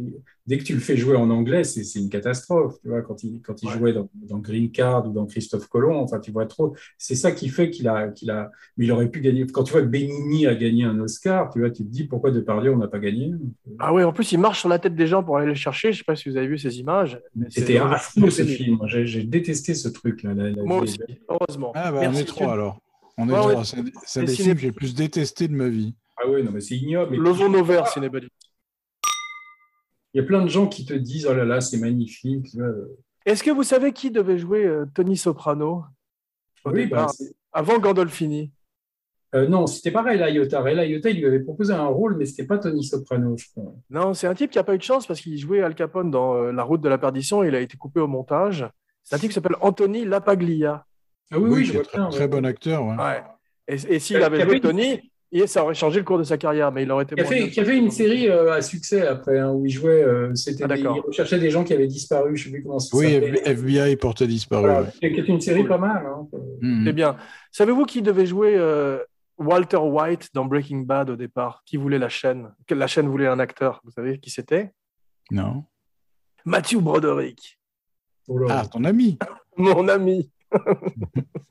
et, L'ami euh, de Francis. euh, voilà. Et Vince Gilligan s'est battu pour euh, effectivement que ce soit. euh, De toute façon, les propositions des chaînes, des studios, c'est c'est toujours assez absurde parce qu'ils veulent des gens très connus tout le temps. Tu vois. Ouais. J'ai j'ai pas vu ce film heureusement, mais il, paraît qu'il y a une scène dans The Family, c'est un film de Luc Besson, tu sais, sur le Witness Protection Program aussi, où De Niro regarde à la télévision une scène des affranchis. Ouais. C'est terrible, ça. Quand un film, quand un mauvais film a une image d'un bon film à l'intérieur, c'est idiot parce que c'est, on est en train de se dire pourquoi est-ce que je suis pas en train de regarder les affranchis plutôt que ça? C'est terrible. C'est un film qu'on a, on a complètement oublié, ce film, mais, mais euh, l'idée n'était pas forcément. Continuons, continuons à le faire. L'idée n'était Et, pas euh, con en plus, hein, mais, mais je sais pas, c'est un film euh, vraiment nul. Tu te demandes ce que De Niro, Michel Pfeiffer et tout ça sont allés faire là-dedans. Continuons à parler des affranchis plutôt. Vous savez, saviez-vous que Tommy, le rôle joué par Joe Pesci dans le film, il s'appelle DeVito dans le film, non pas en hommage à Danny DeVito, mais en hommage à un des membres des Four Seasons, je crois, qui était un groupe de l'époque et qui était copain avec Pesci, parce que Pesci a commencé dans la musique avec Franck Vincent, dont on va parler beaucoup un peu plus tard dans l'émission. Mais Tommy, donc dans la vie, le vrai Tommy qui s'appelait Tommy De Simone, était très costaud en fait. Mais je trouve Ah que oui. c'est une très bonne idée d'en avoir fait un petit teigneux, parce que c'est vrai que dans, souvent, ce, tu peux rencontrer des petits hommes comme ça avec ce complexe de Napoléon. C'était très bien fait aussi dans Trainspotting, où tu avais euh, Robert Carlyle en Begbie, tu te rappelles, qui était euh, aussi Ouais. frêle et terrifiant aussi, parce que très nerveux et imprévisible. Vous avez remarqué l'incroyable différence d'âge entre Ray Liotta et Joe Pesci? Ah, merci, on va, parlons de ça. Parlons quand de- ils sont ados, quand ils sont ados, ils ont, ils ont exactement le même âge. Et ensuite, Joe Pesci a 25 ans de plus que lui. Mais Pesci a 47 ans dans le film, et comme le film se passe sur 30 ans et qu'il est censé en avoir 20, 21 au début, tu as ce type avec cette étrange perruque, c'est on achève bien les cheveux, t'as vu quand même À travers tout le film, il est très vieux, et ils sont tous beaucoup trop vieux, parce que même si De Niro, je trouve qu'il est bien avec les cheveux blancs, contrairement à, à ton ami Mickey Rourke dans L'année du dragon, Laurent, ou à Tom Cruise dans Collateral, je trouve que De Niro euh, arrive à, à se vieillir avec des, avec, ses- avec des produits capillaires plus de De façon Niro, c'est euh, c'est pour se rajeunir qu'il a du mal après, quand tu vois Roger- Mais justement, je préfère qu'ils aient des fausses perruques et du maquillage comme ça, un petit peu ridicule de théâtre quasiment, plutôt que du digital, parce que le de-aging Ah, en digital, le rajeunissement digital, bah, ils n'ont pas réussi encore. Même Non. Marvel, les ennemis jurés. Et moi, les Irishman, si tu veux, indépendamment des effets ratés, euh, je trouve que c'est un film chiant, si tu veux. Je préfère dix fois Les Affranchis. Écoute, moi, les- moi, le Irishman, je vais te dire ce que j'en pense. C'est des vieux copains qui font un dernier rodéo. One last Oui, mais ça aurait pu être très Il y a des scènes merveilleuses dedans. Et rien que pour ça, je suis content que ça existe. Oui, mais les, les- les copains, là, c'est quand même pas n'importe qui, tu vois. Tu te dis, ils auraient pu faire un chant du cygne euh, Il y a une magnifique. scène, je me rappelle, avec Stephen Graham qui jouait euh, Capone dans le, dans le Boardwalk Empire. Il a une scène avec De Niro dans le film. Elle est formidable quand ils attendent, euh, je sais plus qui, qui arrive C'est en trop retard. long, ça dure 4 heures presque, on va dire. Non, c'est pas Oui, mais il, faut, il faut le voir comme il faut le voir sur Netflix comme une série télé. Moi, je l'ai vu en quatre fois. Non, non, moi, je l'ai vu d'une fois et je peux te dire que tu le sens passer. hein. Je, je te Ça me faisait la- mal, c'est-à-dire, je voyais ces gars que j'adore, euh, euh, qui étaient censés jouer des jeunes mecs avec des corps de vieux. Enfin, je sais pas, ça m'avait, ça m'avait déprimé ce film. Mais ça, justement, c'est ça qui n'était pas du tout crédible. C'est que De Niro, tout d'un coup, avec cette tête étrange de jeu vidéo PlayStation et ce corps de vieux roué de coups un épicier sur le trottoir. Et il faisait plus ces coups de pied à la De Niro comme il fait dans Goodfellas qui sont un de ses trademarks extraordinaires. Tu as vu quand il Ouais. roue de coups Franck Vincent au sol, Mhm. il- personne ne met des coups de pied comme De Niro et personne ne fume comme De Niro. Irishman, c'est la toute fin qui est mieux, parce que tu vois, quand il est vieux dans la maison, tout ça, pas dans la retirement home, là, tout ça, là, il y a une petite émotion qui passe quand tu vois Pesci qui Ouais. part en fauteuil roulant avec la, la Pesci est, 32. assez, ex- Pesci est assez exceptionnel quand même, justement, dans un rôle un peu plus euh, restreint, je trouve. Mais c'est du gâchis, je trouve, c'est dommage. Peut-être qu'il venait trop tard, le film. En tous les cas, tu sais que cette scène extraordinaire où Ray Liotta se transforme littéralement dans l'allée avant de rouer de coups ce, ce jeune Mm. yuppie qui, qui a jeté Karen par la porte. Elle est inspirée par euh, La Rivière Rouge, un autre western. Il y a beaucoup de références au western dans le film. Mais moi, ce qui m'amuse beaucoup avec ce yuppie qui est, qui est très très bien casté, qui a une tête horrible, c'est qu'en fait, il arrive et il croit qu'il est dans un film de John Hughes. Tu as vu? Il croit qu'il il, il est- et tout d'un coup, tout d'un coup, il est dans un film de la mafia, sans le savoir. Moi, quand j'avais vu, quand j'avais vu le film, je me souviens dans la salle la première fois, euh, enfin, je l'avais d'abord vu en projection de presse et après j'étais retourné le voir en- en- dans- avec le public euh, payant. Et, et quand il défonce la gueule du, du Youpi avec son flingue là, mais les gens étaient hystériques, ils se levaient, ils applaudissaient. J'avais, moi, ça m'avait mis mal à l'aise. quoi. Tu trouvais quand C'est même peut-être que- un peu, trop, un, peu, un peu trop fort comme réaction, effectivement. Mais vu, Non, a- C'est en ça que je dis que les gens étaient, à- il y avait plus de recul, tu vois, ils étaient à fond avec le mec, ils étaient mais complètement, euh, ouais, vas-y, tue-le, tu vois. Je comprends ton, ton point de vue, ta position, effectivement. Ils exigent à propos d'avoir des véritables flingues et du véritable argent, parce que De Niro dit que c'est pas le même feeling de l'argent, tu sais, quand il donne des pourboires à tout le monde en entrant dans les trucs. Le faux argent n'a pas le même feeling. Et Karen, Lorraine Bracco, exige d'avoir des véritables bijoux. Parce qu'elle dit c'est pas le même feeling aussi. S'ils ont Il envie d'avoir des vrais flingues, je dois avoir des vrais bijoux. Tu sais, c'est comme Friedkin quand il avait fait euh, Tully Vanda Inélé où il y avait de la fausse monnaie. euh, Il paraît que tu avais des mecs de l'équipe en fait qui avaient caviardé des, des faux billets et qui étaient allés acheter des trucs avec, tu vois. Et notamment les gosses, les, les, les enfants de, de certains membres de l'équipe qui étaient qui se sont fait coincer après par des agents du Trésor dans des dans des dans des magasins. Voilà. Voilà. Mais euh, c'est vrai qu'il comptait l'argent d'ailleurs sur le Goodfellas à à la fin de chaque journée, comme c'était du vrai argent, il comptait l'argent avant que tout le monde quitte le plateau. Je pense que ça a Mais, euh, Goodfellas. C'est pour ça que ça n'a pas dû être un succès, parce que ça, ça, ça... Moi, je- moi, pour moi, ça me fait plus penser à un film beaucoup plus cher que 25 millions. Je sais pas. En tous les cas, le film a, a- a pas eu des très bons retours au test parce qu'il est considéré comme trop violent. Les gens sont un petit peu comme toi, Laurent, à l'époque. Et euh, Ray Liotta, en fait, quand tu écoutes l'interview sur Mark, Mark Maron, malheureusement, il perdait sa mère du cancer pendant le film. Euh, Il y a une scène où il était D'ailleurs- censé jouer. Voilà, et c'est il- et c'est ça qui a nourri sa performance, et sa frustration, sa douleur. Et euh, toute l'équipe a été merveilleuse, paraît-il, avec lui. Et cette scène, justement, où il envoie des coups de crosse de revolver à ce type, c'était quasiment quelques semaines ou quelques jours à peine après que sa mère, Il y, a une scène, il, y a une, il y a une scène vraiment où il vient d'apprendre que sa mère est morte. Il, il a tourné quand même. Je, crois que c'est à l'aéroport, euh, enfin, quand ils sont dans le truc d'Air France, là, il y a un moment dans ce segment-là, je crois que ça se C'est possible. Tu savais que Al Ouah, Pacino avait refusé euh, de faire le rôle de Jimmy Conway parce qu'il avait peur qu'on lui colle une étiquette, tu sais, de gangster, d'être typecast, comme on dit en anglais. Ouais, a- a- Et la, même, tout, et la même année, il fait Big Boy Caprice dans Dick Tracy. Oui, mais du coup, c'est comme on disait tout à l'heure, tu le reconnais pas tellement il y a de, il y a de maquillage sur la figure, tu vois. C'est vrai, mais il, a regretté de ne pas avoir fait Goodfellas, comme il a regretté de ne pas avoir fait Seven, je crois. Et Star Wars, en Han Solo, ça aurait été drôle. Il lui avait proposé. je sais, je sais. C'est absurde. Pacino, il était beaucoup plus que De Niro, je crois qu'on en avait parlé une fois, il était beaucoup plus avec soit le flic, soit le gangster. Lui, De Niro a fait un aristocrate italien, il a fait un boxeur, il a fait un mec du Vietnam, tu vois. Alors que l'autre a a fait quand même souvent euh, ou le flic ou le gangster, enfin ses rôles euh, les plus célèbres. C'est vrai. La maman de Scorsese, Catherine, qui joue dans le film, ainsi que son papa, Charles, je crois. Il y a d'ailleurs une scène où on les voit tous les deux ensemble. Vous avez repéré laquelle c'est? Euh, bah, la mère, c'est euh, quand il, quand il bouffe avec Joe Pesci. Oui, non, mais je te parle de la scène où tu as le papa et la maman de Scorsese dans le même plan. Oui, c'est le long travelling, le long de la table, c'est ça? Non, c'est euh, au moment où on vient chercher Pesci, quand, on vient chercher Pesci quand il a été made, donc pour l'amener à sa mort. Sa mère l'amène sur le pas de la porte et un des, et un des vieux qui est chargé de Johnny Two Times. Je répète tout deux fois, deux fois, de l'escorter jusqu'à sa mort. C'est le papa de. Scorsese. Ouais, et là, il y a fugitivement, tu as tout d'un coup tous les deux dans le même plan. Mais le, le portrait extraordinaire, cette scène où ils vont manger chez la mère de Scorsese, comme tu dis, Laurent, ce Ouais. portrait a été peint par la mère de Pileggi, de Nicolas Pileggi Ah d'après une photo du National euh, Geographic. C'est drôle comme il trouve qu'il ressemble à Franck Vincent dans le coffre et qu'on part sur le coffre et qu'on a ce plan de ce type dans le coffre.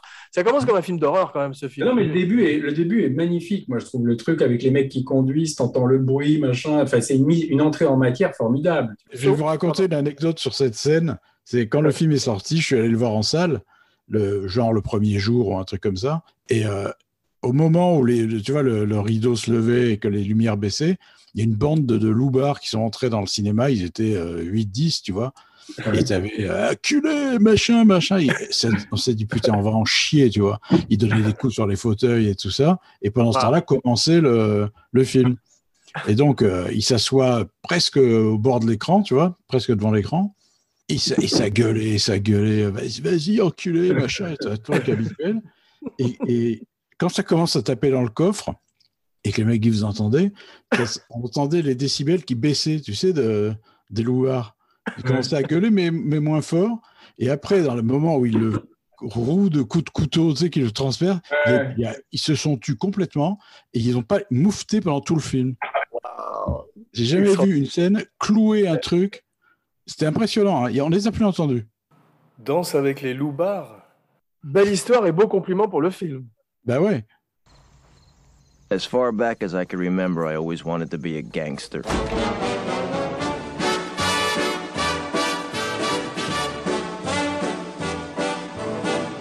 I know I'd go from rags to riches.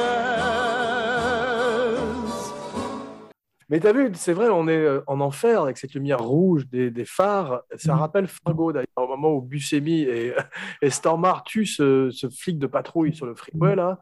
Eh ben, ils sont également dans les lumières rouges des feux, donc c'est peut-être un hommage aux affranchis, puisque ça vient après. Mais en tous les cas, quand il sort cet énorme couteau, c'est, euh, on dirait Chucky. T'as vu, c'est un film d'horreur. Et Comme il est tout petit avec ce couteau de boucher géant, Hi, I'm Chucky. Wanna play? c'est un couteau qui ferait pas lire d'envie Norman Bates quand même. T'as vu Et c'est le couteau de sa mère. Hein. oui, c'est ça. il l'a pris chez sa mère. Est-ce que je peux emprunter ce couteau, maman T'as vu oui, c'est ça. Et dans la stylisation, il a, il a fait ça souvent, Scorsese, et puis de fa- de façon encore plus euh, lourdingue, je trouve, dans Les Infiltrés, quand tu vois, Ouais. il y a une scène avec, Denis, avec euh, Nicholson, Ah oui. Ouais, ouais. t'as l'impression que c'est le diable, c'est tout rouge, et puis il balance de la coke comme ça. Enfin, c'est vraiment complètement, c'est nul comme scène, je trouve. C'est laborieux, effectivement. tu as tout à fait raison. Mais euh, donc, tu as cette voix off qui est belle, quand même, comme dans Orange Mécanique, moi, qui, qui nous emmène dans le film. Et des fois, tu vois, l'utilisation de la voix off chez Scorsese, je trouve des fois, c'est too much. C'est-à-dire, dans Casino, pourtant que je préfère, hein, à Goodfellas, t'as, t'as, je sais pas combien de voix off qui se croisent en même temps. T'as celle de Pesci. t'as- Alors, tu crois qu'ils sont tous morts au début, tu vois. Donc, c'est marrant parce que tu te dis, les mecs, ils parlent tous du. T'as, t'as la voix de, de, de Pesci qui vient se rajouter à celle de De Niro. T'as même celle de Sharon Stone après, beaucoup plus tard. Et, et, et je trouve qu'il y en a trop. Il y a un moment, tu es un peu saoulé. Le problème de Scorsese, souvent, c'est ça. C'est que t'as- Mais dans, dans Les Affranchis, tu n'as que le point de vue de Henry Hill et de Ah Karen, sa femme. C'est tout, parce qu'elle elle a, la- elle a sa voix off aussi quand elle décrit la famille. Oui, mais dans Casino, si tu veux, Casino, as Nicky Santoro, là, donc euh, Joe Pesci, tu l'entends très peu, en fait. Donc, tu te demandes pourquoi, en fait, euh, de temps en temps, on l'a entendu, alors que c'est quand même le- la voix de De Niro tout le long, tu vois. Moi, je trouve que c'est des vrai. choix montage, il, il y a, il y a trop de trucs. Enfin, par moment, il ne s'est pas, euh, il s'est pas, il s'est pas éliminé, quoi. À propos de trop de trucs, 321 phoques dans le film. Encore plus qu'au Marineland d'Antibes. Et euh, il, il- il battrait son propre record avec, dans, les- dans le loup de Wall Street, effectivement. Il y aura encore plus de phoques. Lou, phoque. Que la maman de Scorsese n'aime pas, qui est des gros mots comme ça. Il lui dit après, ça pas la projection. Scarface, on a 400 et quelques, hein, je c'est encore plus. Ah ouais, non, c'est hallucinant. Et comme disaient les inconnus, shout out à Pascal Gitimus, un ami du show, un cinébody. Al Pacino et Robert De Niro dans Fuck You, un film de violence. Et la même année, en fait, Ray Liotta a refusé de faire le rôle de Harvey Dent, tu sais, Two-Face, dans le Batman de Tim Burton. Il a bien fait d'ailleurs parce que c'est Billy D. Williams qui ferait le rôle et en fait, il l'escroquerait par la suite en ne le reprenant pas pour la suite dans le rôle de Two-Face et il lui donnerait que le- un tout petit rôle de, de District Ouais, il Attorney, aurait été mieux, mais enfin, dans le Batman, on ne voit pas le côté euh, démoniaque du, du... Exactement. Donc, il a bien fait de prendre des affranchis et de refuser Batman. Et tu sais que la, la publicité avec Maury, ce type extraordinaire qui vend des perruques, Ouais, ouais. C'est pas Scorsese qui l'a tourné. Ouais. Et ouais, il, a, il, il a, il, il adorait ses pubs et un jour, il tombe sur une pub à la télévision à New York et pour un type qui vend des moquettes et il l'a appelé et il lui a demandé est-ce que vous pouvez tourner ça pour mon film? Et c'est le type qui l'a tourné. Pareil que, tu sais, pour revenir à Batman, dans, dans le Dark Knight, c'est Heath Ledger qui a tourné les propres vidéos du Joker. Ouais, ouais. C'est pas très dur à faire. L'acteur qui joue Maury, justement, devait être un copain de De Niro parce qu'on le voit aussi dans la mission Oui, de c'est vrai. Roland Joffé. Exactement. Et il paraît que Marlon Brando a essayé de persuader Scorsese de ne pas faire le film. Ah non, je sais pas, il aurait téléphoné à Scorsese. De Tataglia Family. Il n'avait pas demandé à Marlon Brando de jouer dedans aussi à un moment, non? C'est Oui. possible, mais en tout cas, ils ont offert le rôle de. À De Niro, ils lui ont fait, ils lui ont fait le rôle de Tommy et de Jimmy. Ils lui ont dit Tu choisis. Et je pense qu'il n'avait pas envie de refaire un, un psychopathe, enfin, de, de- de- trop volatile comme Tommy, et qu'il a choisi Jimmy, qui est un rôle beaucoup plus secondaire d'une certaine manière, mais magnifique. Guardate sto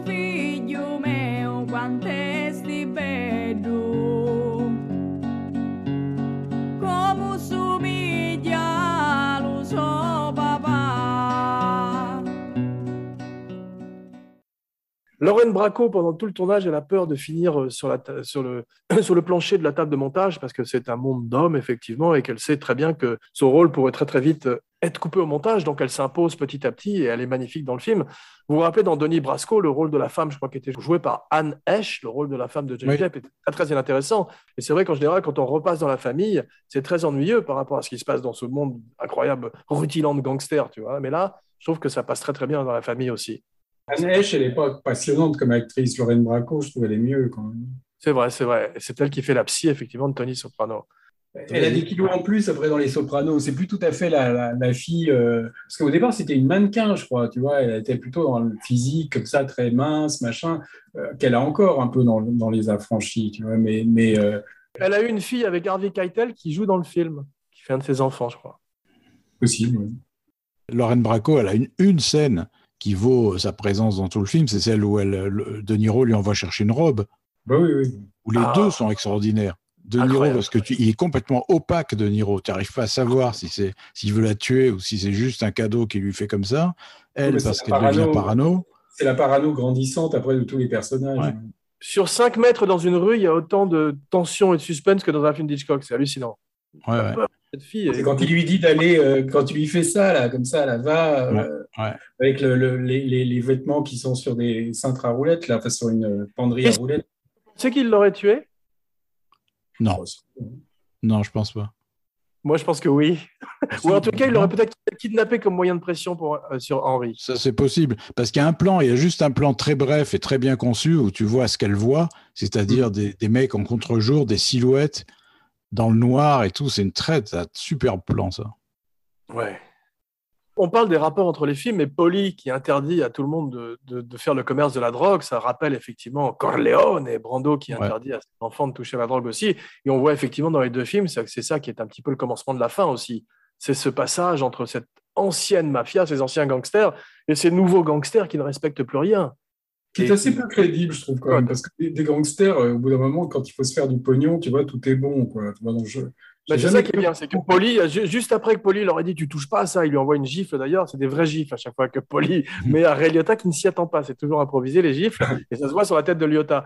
Et là, le plan suivant, c'est une énorme, un énorme rail de cocaïne digne de Tony Montana, donc effectivement, ils n'écoutent pas du tout ce que dit Polly. Bah, ce qui m'avait frappé, c'est qu'ils ils ont trouvé un jeune Henry Hill qui, qui ressemble vraiment. C'est-à-dire, c'est toujours difficile dans les films, tu Oui, vois, c'est quand vrai. tu vois les mecs jeunes, euh, de trouver un gars qui va être à peu près raccord avec le physique. Soit ça n'a rien à voir. On croirait presque que c'est le vrai, tu vois. Il y a, il y a- il y a- il y a un vrai euh, souci de détail sur le. Ça m'étonne qu'on le revoie pas, à moins qu'il ait fait un truc à la télé que je ne connaisse pas ou ailleurs, mais il est tellement Ouais, bien. ça il il- il m'a rien dit, non. Mais, mais en Ouais. tout cas, il est très crédible, ouais, en, Ah, en jeune il-.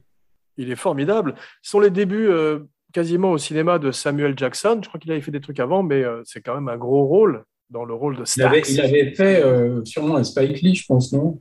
Je sais pas si Jungle Fever était avant ou pas, mais en tous les Donc, cas, il c'est- était dans, il était dans l'Exorciste 3, il avait un plan. Ah bon? Ah, Ouais, ah, Un plan à l'arrière-plan. waouh. On le reconnaît. Incroyable. Incroyable. Il jouait, il jouait Tu pas sais- dans Do the Right Thing Euh, sais pas. Je sais pas. Il y a un truc que fait Scorsese dans le film que j'aime beaucoup et que font aussi euh, Milos Forman et Kubrick quand ils prennent des vrais mecs pour jouer les rôles. Tu sais, tu sais, le psy au début de et Nez de Coucou qui interviewe Nicholson, c'était un vrai docteur. Le sergent Hartman dans Full Metal Jacket, c'est donc un ancien sergent instructeur. Et l'espèce de district attorney qui s'occupe du Witness Protection Program, du pro- programme de protection des témoins, est le vrai en fait. Et euh, il dit que dans la vie, Henry Hill était avec Karen comme dans le film, ce qu'on voit en train de fumer des cigarettes et en train de demander un endroit au soleil. Mais ce qu'on ne voit pas dans le film, c'est que derrière la porte, il y avait deux maîtresses de Henry Hill qui attendaient aussi, parce que Henry Hill voulait partir en Witness Protection Program avec ses maîtresses aussi. Ah, d'accord. Derrière la porte verte. Try an enchilada with the fishy bacala and then hey Goomba, I love how you dance the rumba.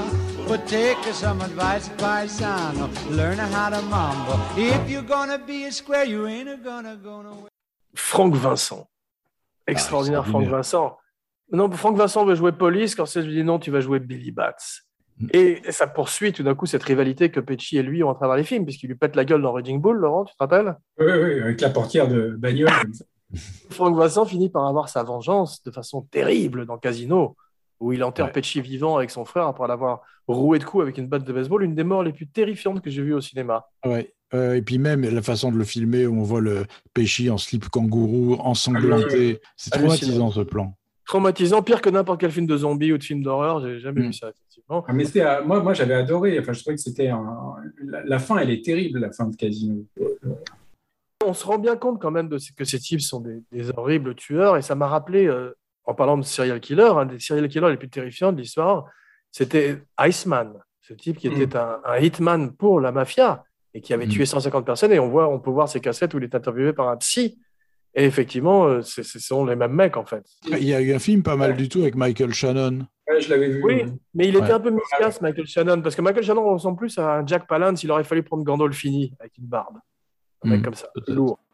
La réalité est toujours plus folle que la fiction et les documentaires souvent meilleurs que les films, en particulier ceux de serial killers.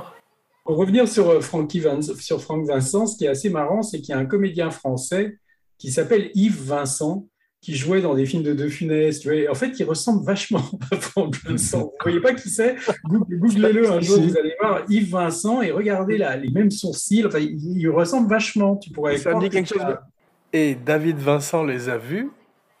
un Quand tu vois les photos de Franck Vincent euh, quand il est dans son groupe de pop ou de jazz Ouais. avec euh, Joe Pesci, c'est vraiment, il ressemble à Luigi et Mario. J'ai regretté qu'ils aient pas Mm. fait un film ensemble. Et il a le front, il a le front très très étroit. Tu as remarqué, euh, Frank Vincent, il a un tout petit front. Et Yves Vincent, il joue euh, dans Le Gendarme en balade avec Louis de Funès, c'est lui qui fait le colonel, tu vois. Enfin, tu l'as Mhm. vu dans plein de films comme ça, euh, et, et- et il se ressemble, mais assez de manière assez incroyable.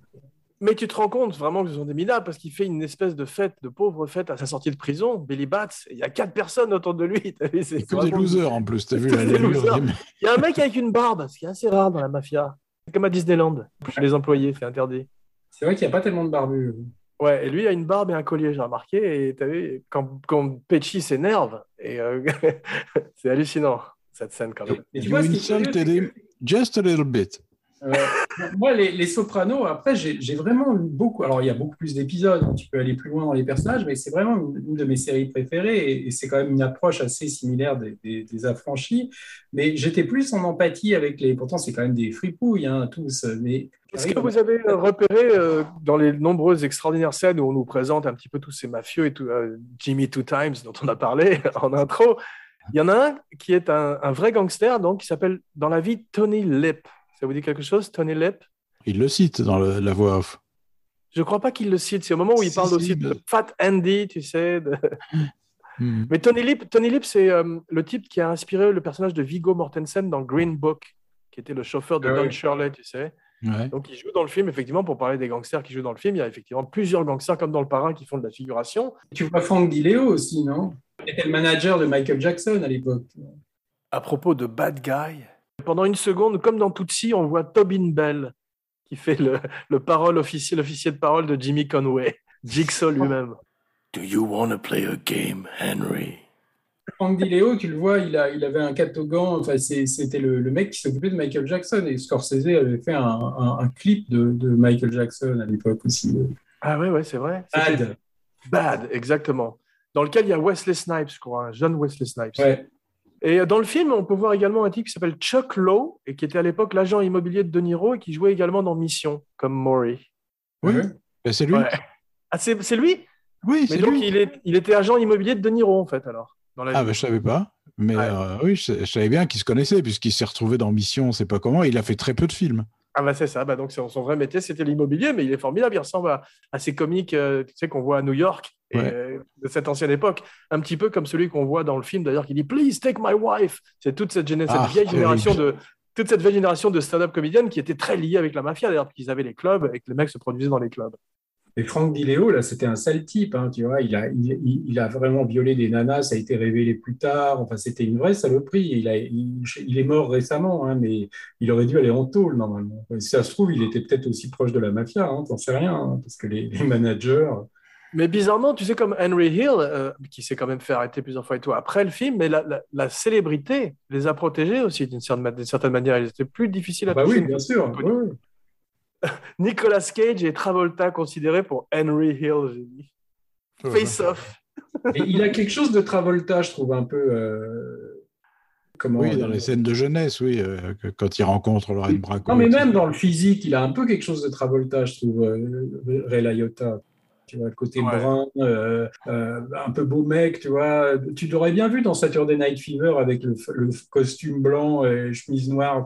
Moi, j'y aurais cru dans, dans Saturday Night Fever. Ça, ce qu'il y a, c'est qu'il il fait beaucoup plus fou que Travolta. hein. Travolta a un côté plus androgyne, plus. euh, lui, je trouve. Mais c'est pas absurde. Je suis sûr que tu as des. T'as des, des rôles de Travolta que Ray Liotta aurait pu faire. Tu vois. Laurent, je sais pas si j'ai pas vu le documentaire, mais qui paraît-il est magnifique. Est-ce que c'est dans le documentaire de Val, tu sais, le documentaire sur Val Kilmer, parce qu'il paraît que Val Kilmer a fait une vidéo de lui-même pour l'audition de Goodfellas et qu'il l'a envoyé à Scorsese. Est-ce qu'il en montre des bouts dans Oh, Val? c'est possible parce qu'on en voit beaucoup. Oui, oui. Ouais, celle de Full Metal Jacket aussi qu'il a envoyée D'accord.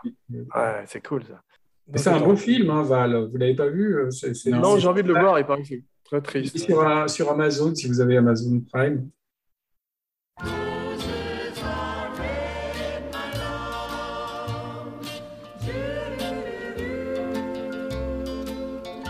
A long, long time ago, on graduation day. C'est un grand film de nourriture. On a tout le temps faim, effectivement, avec ces gros qui bouffent des saucisses et qui font de la sauce et tout. Il faut... On a intérêt à avoir mangé avant de le voir, quand même, non? Ah oui, le fameux plan de l'ail coupé à la lame de rasoir, c'est un Ouais. chef-d'œuvre culinaire. C'est- C'est extraordinaire. Les freeze frames sont très bien utilisés. Scorsese dit que c'est tous les moments où la vie de Henry bascule. Mm, mm. Sûrement parce que c'est un truc que je déteste moi dans les films, les, les freeze frames, tu sais. Je trouve Mm. ça, ça bloque tout, ça te ramène sur terre. Enfin, tu vois, c'est un truc que j'aime pas du tout. Mais là, ça Absolument. passe. Là, ça Et on rit, on rit au début, la première fois qu'on voit De Niro, et il dit euh, Jimmy must have been eight- 28, 29. Alors qu'il a déjà plus de 37 ans, tu vois. Ouais, mais tu sais, franchement, moi, j'ai j'ai connu des gens. euh, Il y a des gens qui font vieux, même quand ils sont jeunes. hein, ça, c'est, Ouais, c'est vrai. Dans les milieux comme ça, euh, c'est, c'est- je sais pas, les gens dans les années 50, 60, regarde les photos de classe, tu vois, les- regarde les tronches des gens sur les. Ils faisaient plus vieux, quoi. C'est C'est vrai. Mais le type qui joue euh, Baby Peachy, Peachy jeune, il est vachement bien aussi. Il ressemble à mort. C'est compliqué de trouver, de trouver des jeunes qui, ont, qui sont raccord Tu m'étonnes. avec les. Tu m'étonnes. C'est ça qui fait fou. peut-être qu'il aurait dû faire dans Irishman aussi. Peut-être, ouais. Oui, évidemment. Mais ceci dit, je suis content qu'il ait pris des vieux acteurs pour faire les rôles, parce qu'il a pris les meilleurs acteurs possibles, les meilleurs acteurs du monde, plutôt que de prendre des gens qui sont qui aient plus l'âge du rôle et qu'on se retrouve avec Michael Imperioli dans le rôle de Tommy. Voilà. Mais regarde, dans Le Parrain, euh, t'as- ils se ressemblent pas vraiment, mais tu n'as pas beaucoup de mal à croire que De Niro dans Le Parrain 2 est, est le personnage de Marlon Brando. Tu vois, ça, ça, Ouais. ça- je trouve que ça marche à peu près. Quoi, tu vois, c'est- raison, tout à fait, c'est un bon exemple. Le rire de Ray Liotta est extraordinaire quand il Ah c'est comme funny. Il était satanique, t'as vu, mais je pense qu'il aurait même fait un meilleur Joker que Nicholson. Mais parce qu'ils lui ont maquillé les yeux, non, ils lui ont pas mis du col sur les yeux à C'est- Ray c'est- Liotta dans le c'est- film, c'est- parce qu'il a, il a des yeux qui ont l'air maquillés. quoi. Mais C'est une vrai, tête mais de tu- chien quand il rit. Il a une tête de chien, tu sais, comme quand il approche du mec avec la... pour lui foutre des coups de crosse. Il se prend une tête de chien enragé. Il est impressionnant dans ces moments-là. Il se transforme, c'est Jackie Hyde sur 3 mètres. C'est hallucinant. Oui, c'est ça, exactement. C'est pour ça qu'il faisait- je pense qu'il faisait peur aux... C'est possible qu'il y ait des metteurs en scène aient eu peur de lui en se disant je vais pas me coltiner un gars comme ça, tu vois, il va me. Le syndrome McGinley, le type effectivement de, de délivrance. C'était le gars de, de- comment qui avait fait le film The Place Beyond the Pines, comment il s'appelle euh, euh, Refn. C'est pas Non, ça, voilà. c'est- ça, ça, c'est Drive, mais c'est aussi avec euh, Ryan Le gars qui a fait Blue Valentine aussi, enfin, je me souviens plus de son nom. En fait, il, il faisait son premier, un de ses premiers films, euh, Place Beyond the Pines, avec, euh, avec Ray Liotta, et il avait raconté quand même que la première fois, euh, l'autre le testait, tu vois. Enfin, il avait, il s'était montré extrêmement déplaisant, tu vois, euh, en refusant de faire. ce- Mais en fait, c'était juste pour le tester, quoi. Il s'est, il il a éclaté de rire après quand il a vu qu'il commençait à faire dans son froc, mais c'était un truc qu'il faisait, tu vois, pour voir si le mec allait, allait, allait, allait avoir peur, allait. I almost got you, you stuttering little prick. En fait, il lui a fait le coup du You think I'm funny. Il y a une réplique qui est extraordinaire, c'est qu'après qu'ils aient traversé ce Copacabana et qu'on les ait mis sur une table au devant de la scène, en- au- devant les, autres, les meilleures tables, elle se tourne vers lui et elle lui demande What do you do? Qu'est-ce que tu fais exactement comme métier? Il répond qu'il travaille dans, dans le bâtiment, mais c'est assez extraordinaire quand même. Qu'est-ce qu'il y a eu comme film de gangster après ça? Il y a eu Casino. Ouais. À part ceux qu'on a cités avant, il y avait Carlitos Way, mais tu te vous avez pas, quand, il, quand il donne des pourboires au club, tu sais, quand il est avec Karen, Ouais. ça m'a rappelé justement euh, Scarf- euh, Tony et Manny quand ils sont en Floride, Ouais. qui sont pas du tout à l'aise euh, avec Il y a eu les infiltrés, mais, mais c'est un peu le. Il n'y a, il y a plus tellement de films de gangsters maintenant. Denis Brasco, quand même. Ouais, Denis Denis Brasco, Brasco. effectivement, ouais. Vous aimez bien Denis Brasco moi J'aime J'aime beaucoup bien, Denis surtout- Brasco. J'aime bien la version longue, surtout. Pacino est tellement incroyable d'arriver à créer encore un gangster après Carlito, après Tony, et mais un, un gangster fini, quoi. C'est sublime, je trouve, ce qu'il fait dedans. Et euh, je trouve que Johnny Depp s'en tire très bien aussi par rapport à. Mmh. Johnny Depp, j'ai jamais trouvé qu'il était si génial que ça. Tu vois. À la rigueur, je Non, trouve moi non que plus. il, aurait été incapable de faire ce que fait Ray Liotta là. Tu vois, quoi. Non, je pense que je, je suis d'accord avec toi, mais c'est peut-être Denis Brasco et peut-être son meilleur rôle, justement. Ouais, mais j'en ai pas un grand souvenir. J'ai pas de souvenir de scène dans Denis Brasco qui m'ait vraiment impressionné avec, avec Johnny Depp, je veux dire. hein, tu vois. Parce que euh, dans le temps, je pensais qu'il était formidable dans Edward Scissorhands, et puis j'ai vu la version porno, c'est vrai, de Edward Scissorhands qui s'appelle Edward Penis Hands, je plaisante pas. Et euh, le type qui joue dedans a le même maquillage, sauf qu'il a deux godemichés à la place des mains, et il est aussi bon que Johnny Depp. Donc je me suis dit, c'est peut-être le maquillage y est pour beaucoup en fait. Ouais, c'est le côté mime, tu vois, mime Marceau un peu. Quoi. Ouais, ouais c'est vrai. Au départ, il voulait Tom Cruise. Moi, j'avais interviewé Tim Burton. il- En fait, c'était Tom Cruise qu'il était allé voir la première fois pour euh, Édouard aux mains d'argent et Tom. Cruise n'a pas voulu le faire. Ah, dis donc, je savais pas ça. Intéressant. De Niro, quand il attend Maury euh, qui fulmine dans un coin de la pièce avec son espèce de, de maillot, son, son espèce de, de polo et ses, ses tatouages sur le bras, c'est Max Cady un petit peu. Ouais. C'est vrai. Avant l'heure. Fear, moi, euh, qui, qui est boursouflé, tout ça, moi, les seules scènes que j'aime dans Fear, en fait, c'est les scènes où, où la caméra bouge pas, tu vois, quand il parle au téléphone avec la gamine que, que joue Juliette Lewis, tu vois, ou, ou euh, quand il est dans la maison euh, de poupée, là, enfin, quand sur scène. Excuse-moi, mais Joe Don Baker qui boit du whisky mélangé avec du Pepto-Bismol, un truc pour, pour le Magnifique. C'est quand même grandiose. Donc, ouais, dans Fear, Donc, Cape Fear, ouais, il joue le rôle du sais détective absolument pas de ça. ouais. que jouait Telly Savalas dans l'original. Ouais. Ah ouais. Moi, moi, moi, j'aime pas du tout le style de Cape Fear, alors que quand la caméra se pose et qu'il filme très simple, je trouve que c'est plus inquiétant que quand il euh, fait des grandes arabesques, des, des... C'est possible. Je trouve que Scorsese a presque un côté John Waters ou Jonathan Demme quand il montre les femmes de la mafia dans ce salon de coiffure. Il y a un côté Ouais, très. ça fait un peu Veuve mais pas trop euh, avant, euh, c'était même euh, C'est avant mais pas trop. C'est ça.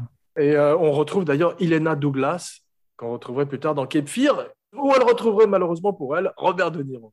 Mais elle vivait avec Scorsese à l'époque, Ileana C'est ça. Douglas, Ouais. Ouais, ouais. Exactement. qui est de la famille de Melvin Douglas, non? Je crois. Oui, je crois, oui, Oui, effectivement. tu as raison, effectivement. ouais. Parce qu'en fait, De Niro, il a refusé qu'une seule fois, je crois, de tourner avec Scorsese. C'était pour faire le Christ dans la dernière tentation du Christ, tu vois, ce qui, ce qui aurait été un, un choix un peu curieux quand même. Moi, j'aime pas tellement William Dafoe, enfin, j'aime pas tellement le film d'une manière générale, mais De Niro en Christ, je crois, je crois qu'on y aurait encore moins. Tu l'as vu, euh, Philippe? Moi, j'ai pas vu la dernière tentation du Christ. Tu l'as vu Ouais, ou je l'ai vu, ouais. Mm. C'est très inégal. Il y a des moments magnifiques, il y a des moments franchement pénibles. Je sais- je sais pas quoi en penser. C'est pas un film que j'ai envie de revoir, si tu veux. Moi, je l'ai Ouais. vu plusieurs fois et j'ai jamais changé d'avis. J'ai toujours trouvé ça assez ridicule. À chaque fois qu'on parle de Willem Dafoe, je peux pas m'empêcher de penser à ce que ce qu'a dit Lars von Trier de lui parce qu'il lui a envoyé des photos nues de lui pour le film euh, euh, Antéchrist, je crois. Et une grosse tub. Il a dit, ouais, il a dit en parlant de Willem Dafoe, il a un pénis confusément large. moi, moi, je l'ai rencontré une fois euh, à un dîner, euh, William Dafoe. Enfin, D'abord, c'est un gars charmant. Il est tout petit, mais il, il- il m'arrivait à l'épaule. Tu vois, je pensais pas que c'était un gars c'est petit. jambes, c'est comme il paraît que Toulouse-Lautrec, on l'appelait la cafetière. Peut-être que s'il a un énorme engin, euh, quand il, le fait qu'il soit petit, ça, ça rend le truc encore plus gros. Tu vois, c'est possible. Il est vraiment tout petit, quoi. Heureusement que Abracadapod mène l'enquête, en tous les cas, mène l'enquéquette, on pourrait dire. Mais euh, Je lui ai pas demandé de baisser son pantalon, tu vois, quoi, mais, mais, mais il était. Et alors après, il est très marrant, il te raconte des tas d'histoires. Il m'avait raconté comment il avait passé, mais finalement, deux mois sur la porte du paradis, tu vois, pour ce qui était au départ un, un rôle de figurant, que l'autre a commencé à lui réécrire son rôle en lui donnant des pages de texte, et qu'après, il a tout coupé finalement. excuse-moi, tu l'as rencontré post-bouffon vert ou pré-bouffon vert? Ah non, mais je l'ai rencontré il y a deux, trois ans, tu vois, il y a deux, trois ans. Incroyable. À un dîner du Forum des images, quand Paul Schrader était venu, euh, Dafoe était dans le coin, donc comme il était copain avec Schrader, il, Il était paraît qu'un des meilleurs euh, films de Schrader, c'est Light Sleeper, où joue Dafoe. Ah oui, c'est très beau. Ouais, je ne l'ai pas vu non plus, celui-là. Mais euh, vous avez tous une goumare, j'imagine, non? Une quoi? Goumare, c'est une femme, c'est une maîtresse hein, Ah oui, oui, dans oui. la mafia. On voit d'ailleurs Debbie Mazar et l'autre actrice aussi qui se bouge les oreilles quand Karen sonne à la porte, qui sont formidables toutes. Et Debbie Mazar est formidable parce que sa déchéance dans la cocaïne est très bien faite. Vu, au début, tout, tout commence joyeusement et à la fin, C'est c'est... euh, c'est une fille qui a disparu, ça, non? Oui, elle a eu effectivement euh, une heure. C'est une actrice new-yorkaise, elle n'était pas dans After Hours aussi, non? Elle était chez Spike Lee, non Peut-être. Euh, J'en sais aussi peu l'un que l'autre. Elle me fait penser à Benedict Cumberbatch, un peu en, en- en femme, tu vois. c'est gentil. Et tu as vu, euh, pour terminer sur un film que tu adores, Cape Fear, Henry Hill a la même sortie de prison que euh, Max Cady dans Cape Fear. Oui, c'est vrai. Avec ses plans de caméra merveilleux. Mais la focale est un peu plus longue. C'est vrai. Bravo Philippe, ton œil de lynx. Gimme Shelter. Alors, je trouve que Scorsese, c'est le seul qui devrait avoir le droit d'utiliser les Rolling Stones. C'est lui qui les utilise le mieux. Et j'aime pas l'utilisation de Tarantino des Stones sur Il était une fois Hollywood. Out of touch, ou out of time, tu sais, des Stones. Où je trouve qu'il qu'il Scorsese. Il avait interviewé une fois euh, le gars qui avait fait, euh, c'est comment le gars qui est maintenant blacklisté, là, Brian, Brian Singer, le metteur en scène des, des Ouais. Usual Suspects. Et en fait, il m'avait raconté que quand il avait fait, euh, quand il avait fait avec Christophe McQuarrie le scénario de Usual Suspects, ils n'arrivaient pas à le monter. C'était très compliqué. Donc, à un moment, ils étaient à deux doigts d'abandonner. Et il paraît qu'en fait, toute la fin du, du- du film, quand, l'autre comprend que Kaiser Soze, c'est le mec qui vient de libérer, que, que tu vois l'autre qui se métamorphose dans la rue, tu vois, qui se remet à marcher en boitant, euh, qui se remet à marcher normalement. Et tout ça, ça devait être accompagné par la chanson des Rolling Stones, Sympathy for the Devil, tu vois, jusqu'à la fin, quoi. Et, euh, et en fait, il, a, il, avait, il avait carrément inscrit ça dans le scénario, tu vois, comme ça, pour lui, c'était dans sa, dans sa tête, c'était très net. Et en fait, ils n'arrivaient pas à monter le film. Bon, bah, ils- à un moment, ils ont vraiment été à deux doigts de, de dire, bon, bon, on laisse tomber. Et il m'avait raconté qu'il s'était mis à ce moment-là dans sa enfin, il, il rentrait dans sa voiture juste en rentrant d'une réunion où on leur avait encore dit, euh, ça- non, non, on va pas le faire. Et au moment où il allume l'autoradio, il entend Sympathy for the Devil, si tu veux. Et il prend ça comme un signe, tu vois. Il se dit, en fait, si, il faut continuer. Et, et le paradoxe, ça fait qu'il il a, il a réussi à monter le film, mais finalement, la chanson est plus dans le film, tu vois. Mais il racontait que cette chanson-là, en fait, elle, elle avait obsédé au point, tu vois, de, de le faire tenir, quoi. Et Mais ça- on la voit tout le temps, on, a- on la voit dans plein de films, effectivement. On la voit dans Crazy, dont j'ai parlé récemment, où elle est plutôt bien utilisée. on Euh, je trouve que- plus One de Godard, puisque tu as filmé le- l'enregistrement. Avec Brian Jones qui est débranché et qui croit qu'il joue alors qu'ils l'ont même pas branché sa guitare. vu. Chanson très chère à utiliser, je pense. À propos de déchirer, Peu de gens filment aussi bien la drogue que Scorsese. Il en a pris beaucoup dans sa vie. Il a failli en mourir. Et c'est vrai que euh, Paul Thomas Anderson aussi le filme très bien dans Boogie Nights, qui était un descendant direct de Goodfellas. Il en prend a- aussi. Ouais. De Palma, on n'a jamais pris. En tout cas, c'est ce qu'il m'avait dit, euh, parce que je lui avais demandé quand même pour Scarface, je lui ai dit, mais vous, vous avez goûté à... Et je le crois, quoi. Parce que c'est Moi aussi. qui reste dans le contrôle, tu vois. Ouais. Bon, on a parlé de la scène extraordinaire où ils arrivent tous avec les manteaux de fourrure et des Cadillac roses et que De Niro pète les plombs. Et la femme t'avait dit I love that car, j'adore cette voiture. Oui, quand il leur dit que la, blonde. l'argent tout de suite, oui. What's the matter with you? Et c'est là où on se rend compte qu'effectivement tout le monde est incroyablement con. Ah, Euh, mais c'est c'est des abrutis, quoi, des complets, quoi. Philippe, tu parlais du travail sur le son, sur le son et sur l'image, mais il faut saluer aussi euh, la, la déco et les costumes qui sont extraordinaires. Tu as vu ces appartements où tu as du- des, ro- des rochers sur les murs, ça j'adore ça. Très très fantastique. 70s. Et euh, les décors étaient de Roger Hart et les costumes de Donald Calvin. Ouais. Il y a un acteur dont on n'a pas parlé et qui est hilarant dans le film, c'est le Frank Sivero. Tu sais, qui était, euh, qui jouait le concilière dans Le Parrain 2. Tu vois pas, c'est un, un des mecs qui participe au vol, qui a une espèce de grosse chevelure comme ça, qui est tout maigre. C'est pas lui qui joue pas Carbone, justement, celui qui, a- qui avec, le Parrain 2 Oui, il jouait le, il jouait le rôle de Jenko, jeune. Ah, Quand ils assistent au spectacle avec le, ah oui, oui, je euh, vois, un qui tu veux théâtre. ouais, je, vois, je vois qui tu veux dire. ouais. Et lui, il est très drôle dans le film. On, le- on le voit souvent, il, a- il fait toujours des commentaires avec sa tête. il- il est très drôle. Mais les arrière-plans sont très riches et très drôles. Effectivement, je trouve que Ray Liotta en arrière-plan, quand il n'est pas dans la scène, joue très très bien aussi. Ouais, c'est Et, vrai. Ouais, et, c'est- et pour finir sur les costumes, il y a un truc qui est formidable, ce sont ces, ces cols pointus qu'a Pesci qui donne un côté vampire, on dirait des dents de vampire. Ça dit beaucoup sur le personnage. Après, Euh, tu vois, pourquoi il n'a pas réutilisé Ray Liotta? Vous l'auriez vu dans, dans quel film de Scorsese qui a suivi Goodfellas Vous auriez pu voir Ray Liotta Parce qu'on ne l'aurait pas vu dans Le Temps de l'innocence, par exemple, tu vois, dans le rôle de Daniel Day-Lewis, tu n'y aurais pas cru. quoi. Non, c'est vrai, mais peut-être qu'il aurait pu lui filer un gangster dans Casino ou dans les Il dans aurait pu faire le rôle de, ouais, il aurait pu faire James Woods dans Casino, tu vois. ou Euh, un mais- prêtre dans Silence. Ou, ou un moine tibétain dans, dans Kundun. Oui, c'est crédible, ça.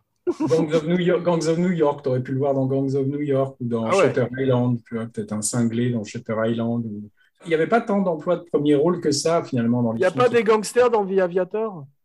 Non, Pas je n'irai pas pas vérifier. C'est pas terrible, The Aviator, parce que moi, je l'ai Oh, revu. là. Enfin, j'adore la scène de l'accident d'avion, que je trouve quand même assez bien foutu. Mais en Ouais. dehors de ça, euh, quand tu vois sur un, un personnage aussi génial que Howard Hughes, je trouve qu'il y avait quand même un truc à faire un peu mieux que ça, quoi. Il y a un truc qui est formidable, as vu, il n'arrête pas de parler de sa connexion de Pittsburgh sans qu'on les voit jamais, c'est les Diaz Brothers du film, en fait. C'est les Diaz Brothers, c'est le hors-champ. C'est le hors-champ. Ouais. Et c'est surréaliste, c'est comme le désert des Tartares, quand on attend toujours les Tartares ou les Diaz Brothers, et ça devient une idée, un, un symbole. Mais euh, ce qui est beau aussi, c'est Carbone. Frank Sivero, c'est lui. On le tient, chef. Quand il est gelé, tu as vu dans le camion, et qu'il faut trois jours pour le décongeler, ça m'a fait penser à Nicholson dans Shining. C'est vrai que c'est terrible cette scène avec la musique de Leila où on voit tous ces morts. Et ça donne quand même pas envie de- d'être dans la mafia. Même si ce podcast, comme nous l'avions dit à l'époque du parrain, est pro-mafia, Philippe. Comme... Oh oui, oh oui. Aucun d'entre nous ne veut dormir avec les poissons cette nuit. Cosa Nostradapod. De Family. Je me souviens de truc où à la fin, il fait la, je crois que c'est le dernier plan, non, c'est pas carrément euh, Joe Pesci qui tire sur la caméra comme dans ce vieux western des années euh, du muet, là, comment, euh, de William S. Hart, je crois. The Great Train Robbery. Voilà, où tu vois un, un personnage qui tire sur la caméra carrément. C'est exactement le même plan et c'est effectivement la quatrième ou cinquième référence au western dans le film. Il- quand il crie en voiture ou, euh, ou quand il parle, il parle à un moment même de Shane, l'homme des hautes plaines en français. Ouais. Ils sont à table avec avant qu'il shoot Spider, je crois, Michael Imperioli. Mais il y a un truc qui est très très émouvant et qui est- où il joue très très bien, c'est la joie de De Niro quand Tommy est made Oui. et sa Euh. douleur quand il, est, quand il apprend qu'il a été assassiné. Ouais. C'est le seul il moment fait une fois de plus, une fois de Ouais. plus, grande violence sur des téléphones, comme dans euh, il se sert d'un téléphone il, il- il détruit un téléphone. De Niro mange bien à l'écran, ça c'est un truc très dur, il le fait magnifiquement bien. Il met du ketchup sur ses pâtes, ce qui est un sacrilège pour les Italiens et qui prouve qu'il est irlandais et qu'il ne sera jamais made. Savez, quand il était avec Madame Scorsese. De Niro, il a toujours un peu la même expression finalement dans tous les films hein, maintenant. Euh, Je trouve qu'il a, que ce soit dans Hit, que ce soit, il a toujours un peu le même masque finalement. Il a ce masque de tragédie grecque de, de la, de, de la douleur, tu vois, et ça s'amorce un petit peu dans ce film-là. Je trouve qu'au début de sa carrière, il avait moins le. le- Enfin, ou alors peut-être que c'était déjà pareil. Je sais pas, dans 1900, c'est vrai qu'il est, il est quand même pas très expressif non plus. Tu vois, il a, il a quand même un visage assez euh, toujours un petit peu euh, fermé. Mais c'est vrai que les commissures de la bouche tirées vers le bas, là, comme il a tout le temps maintenant, Ouais. moi je sais dans quel film c'est apparu et je sais pas pourquoi il a gardé ce tic. C'était dans ce, ce navet terrible avec Sean Penn, tu sais. Oh là là, nous ne sommes pas des anges là. Ah oui, Voilà. C'est c'est là que ce tic est apparu. Il Ouais. l'avait pendant tout le film et on se disait, mais pourquoi il fait cette tronche-là? Et après, il l'a gardé. faisait- on aurait dit Louis de Funès, tu vois, il en faisait des tonnes, quoi. C'était très, très mauvais, ce truc. Remake, ouais. Je l'ai pas vu, mais il avait une tronche insensée, effectivement. Quand même, la scène de l'hélico, moi, je trouve que c'est une leçon de cinéma, une leçon sur le cinéma de drogue aussi, et la façon de filmer euh, la cocaïne. Et euh, Magic Boss, as vu toutes les, toutes les chansons qui se- qui s'enchaînent pendant toute cette séquence, c'est incroyable. Il il a- tout la, la moitié du budget a dû aller rien qu'aux aux chansons. Il y en a un qui faisait ça aussi, c'était Wenders. Quoi. Je trouvais que des fois, il y avait, il y avait, il y avait des musiques qui s'enchaînaient les unes à la suite des autres dans comment ce film avec William Hurt, là, jusqu'au bout du, du monde. Là. Enfin, c'est- ça durait trois heures. Tu avais carrément, mais pas un moment où il n'y avait pas un fond musical. Et à un moment, t'as- Ouais, t'en peux plus, ouais. Mais t'as vu, euh, Lyotard ressemble à un zombie à la fin, quand il est justement plein de coke, et que l'autre lui dit ton cerveau est en train de devenir de la bouillie, tu vois, et que tout le monde se rend compte qu'il il perd les, il pédale. Comme le cerveau des auditeurs d'Abracadapod.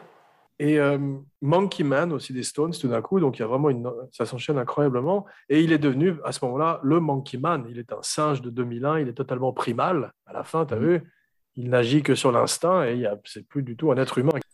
Et tu as vu, Polly, à la fin, lui donne 3200 dollars et lui dit maintenant, il faut que je te tourne le dos. ça coûte 3200 dollars.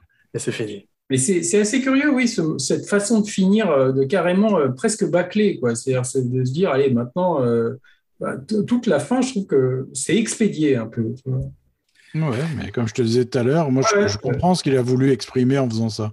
C'est-à-dire l'époque flamboyante qui M'intéresse voilà, Mm. qui m'intéressait est terminée. Ces, ces pantins m'intéressent plus, quoi.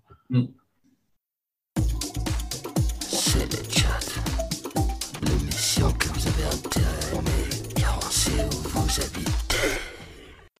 Bien, mes cinébuddies, merci pour ce show presque aussi long que le film.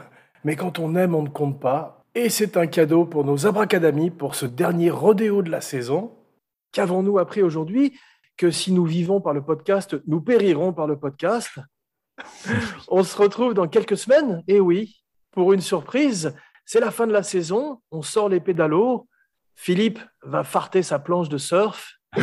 Laurent part sur les routes du monde comme Kwai Kane.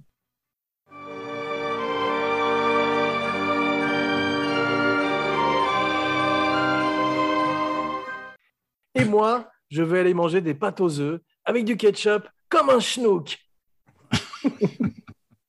en attendant, n'oubliez pas de liker, de partager, de commenter partout où on écoute des podcasts, plus une bonne critique et 5 étoiles sur iTunes, et souscrivez à la chaîne YouTube avec les fantastiques vidéos de Romain Lenoff. Et maintenant, voici venu l'heure de votre nom et votre catchphrase. Alors, Laurent Vachaud, bonjour chez vous. Philippe, c'est bon. I'm here to amuse you. Jean Weber pour Abracadapod et Cinéchat, signing off. Now go home and get your shine box.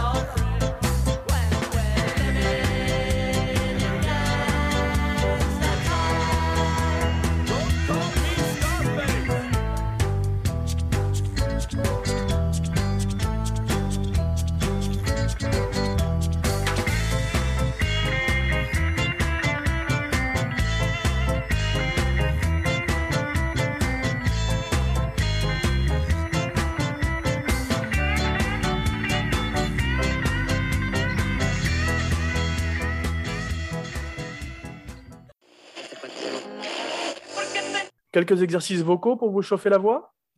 Think I'm funny? New York, New York, big city of dream, but everything in New York and always what it seems. You might get fooled if you come from out of town, but I'm down by low when I know my way around. On y va? Allez. Let's go. Allez.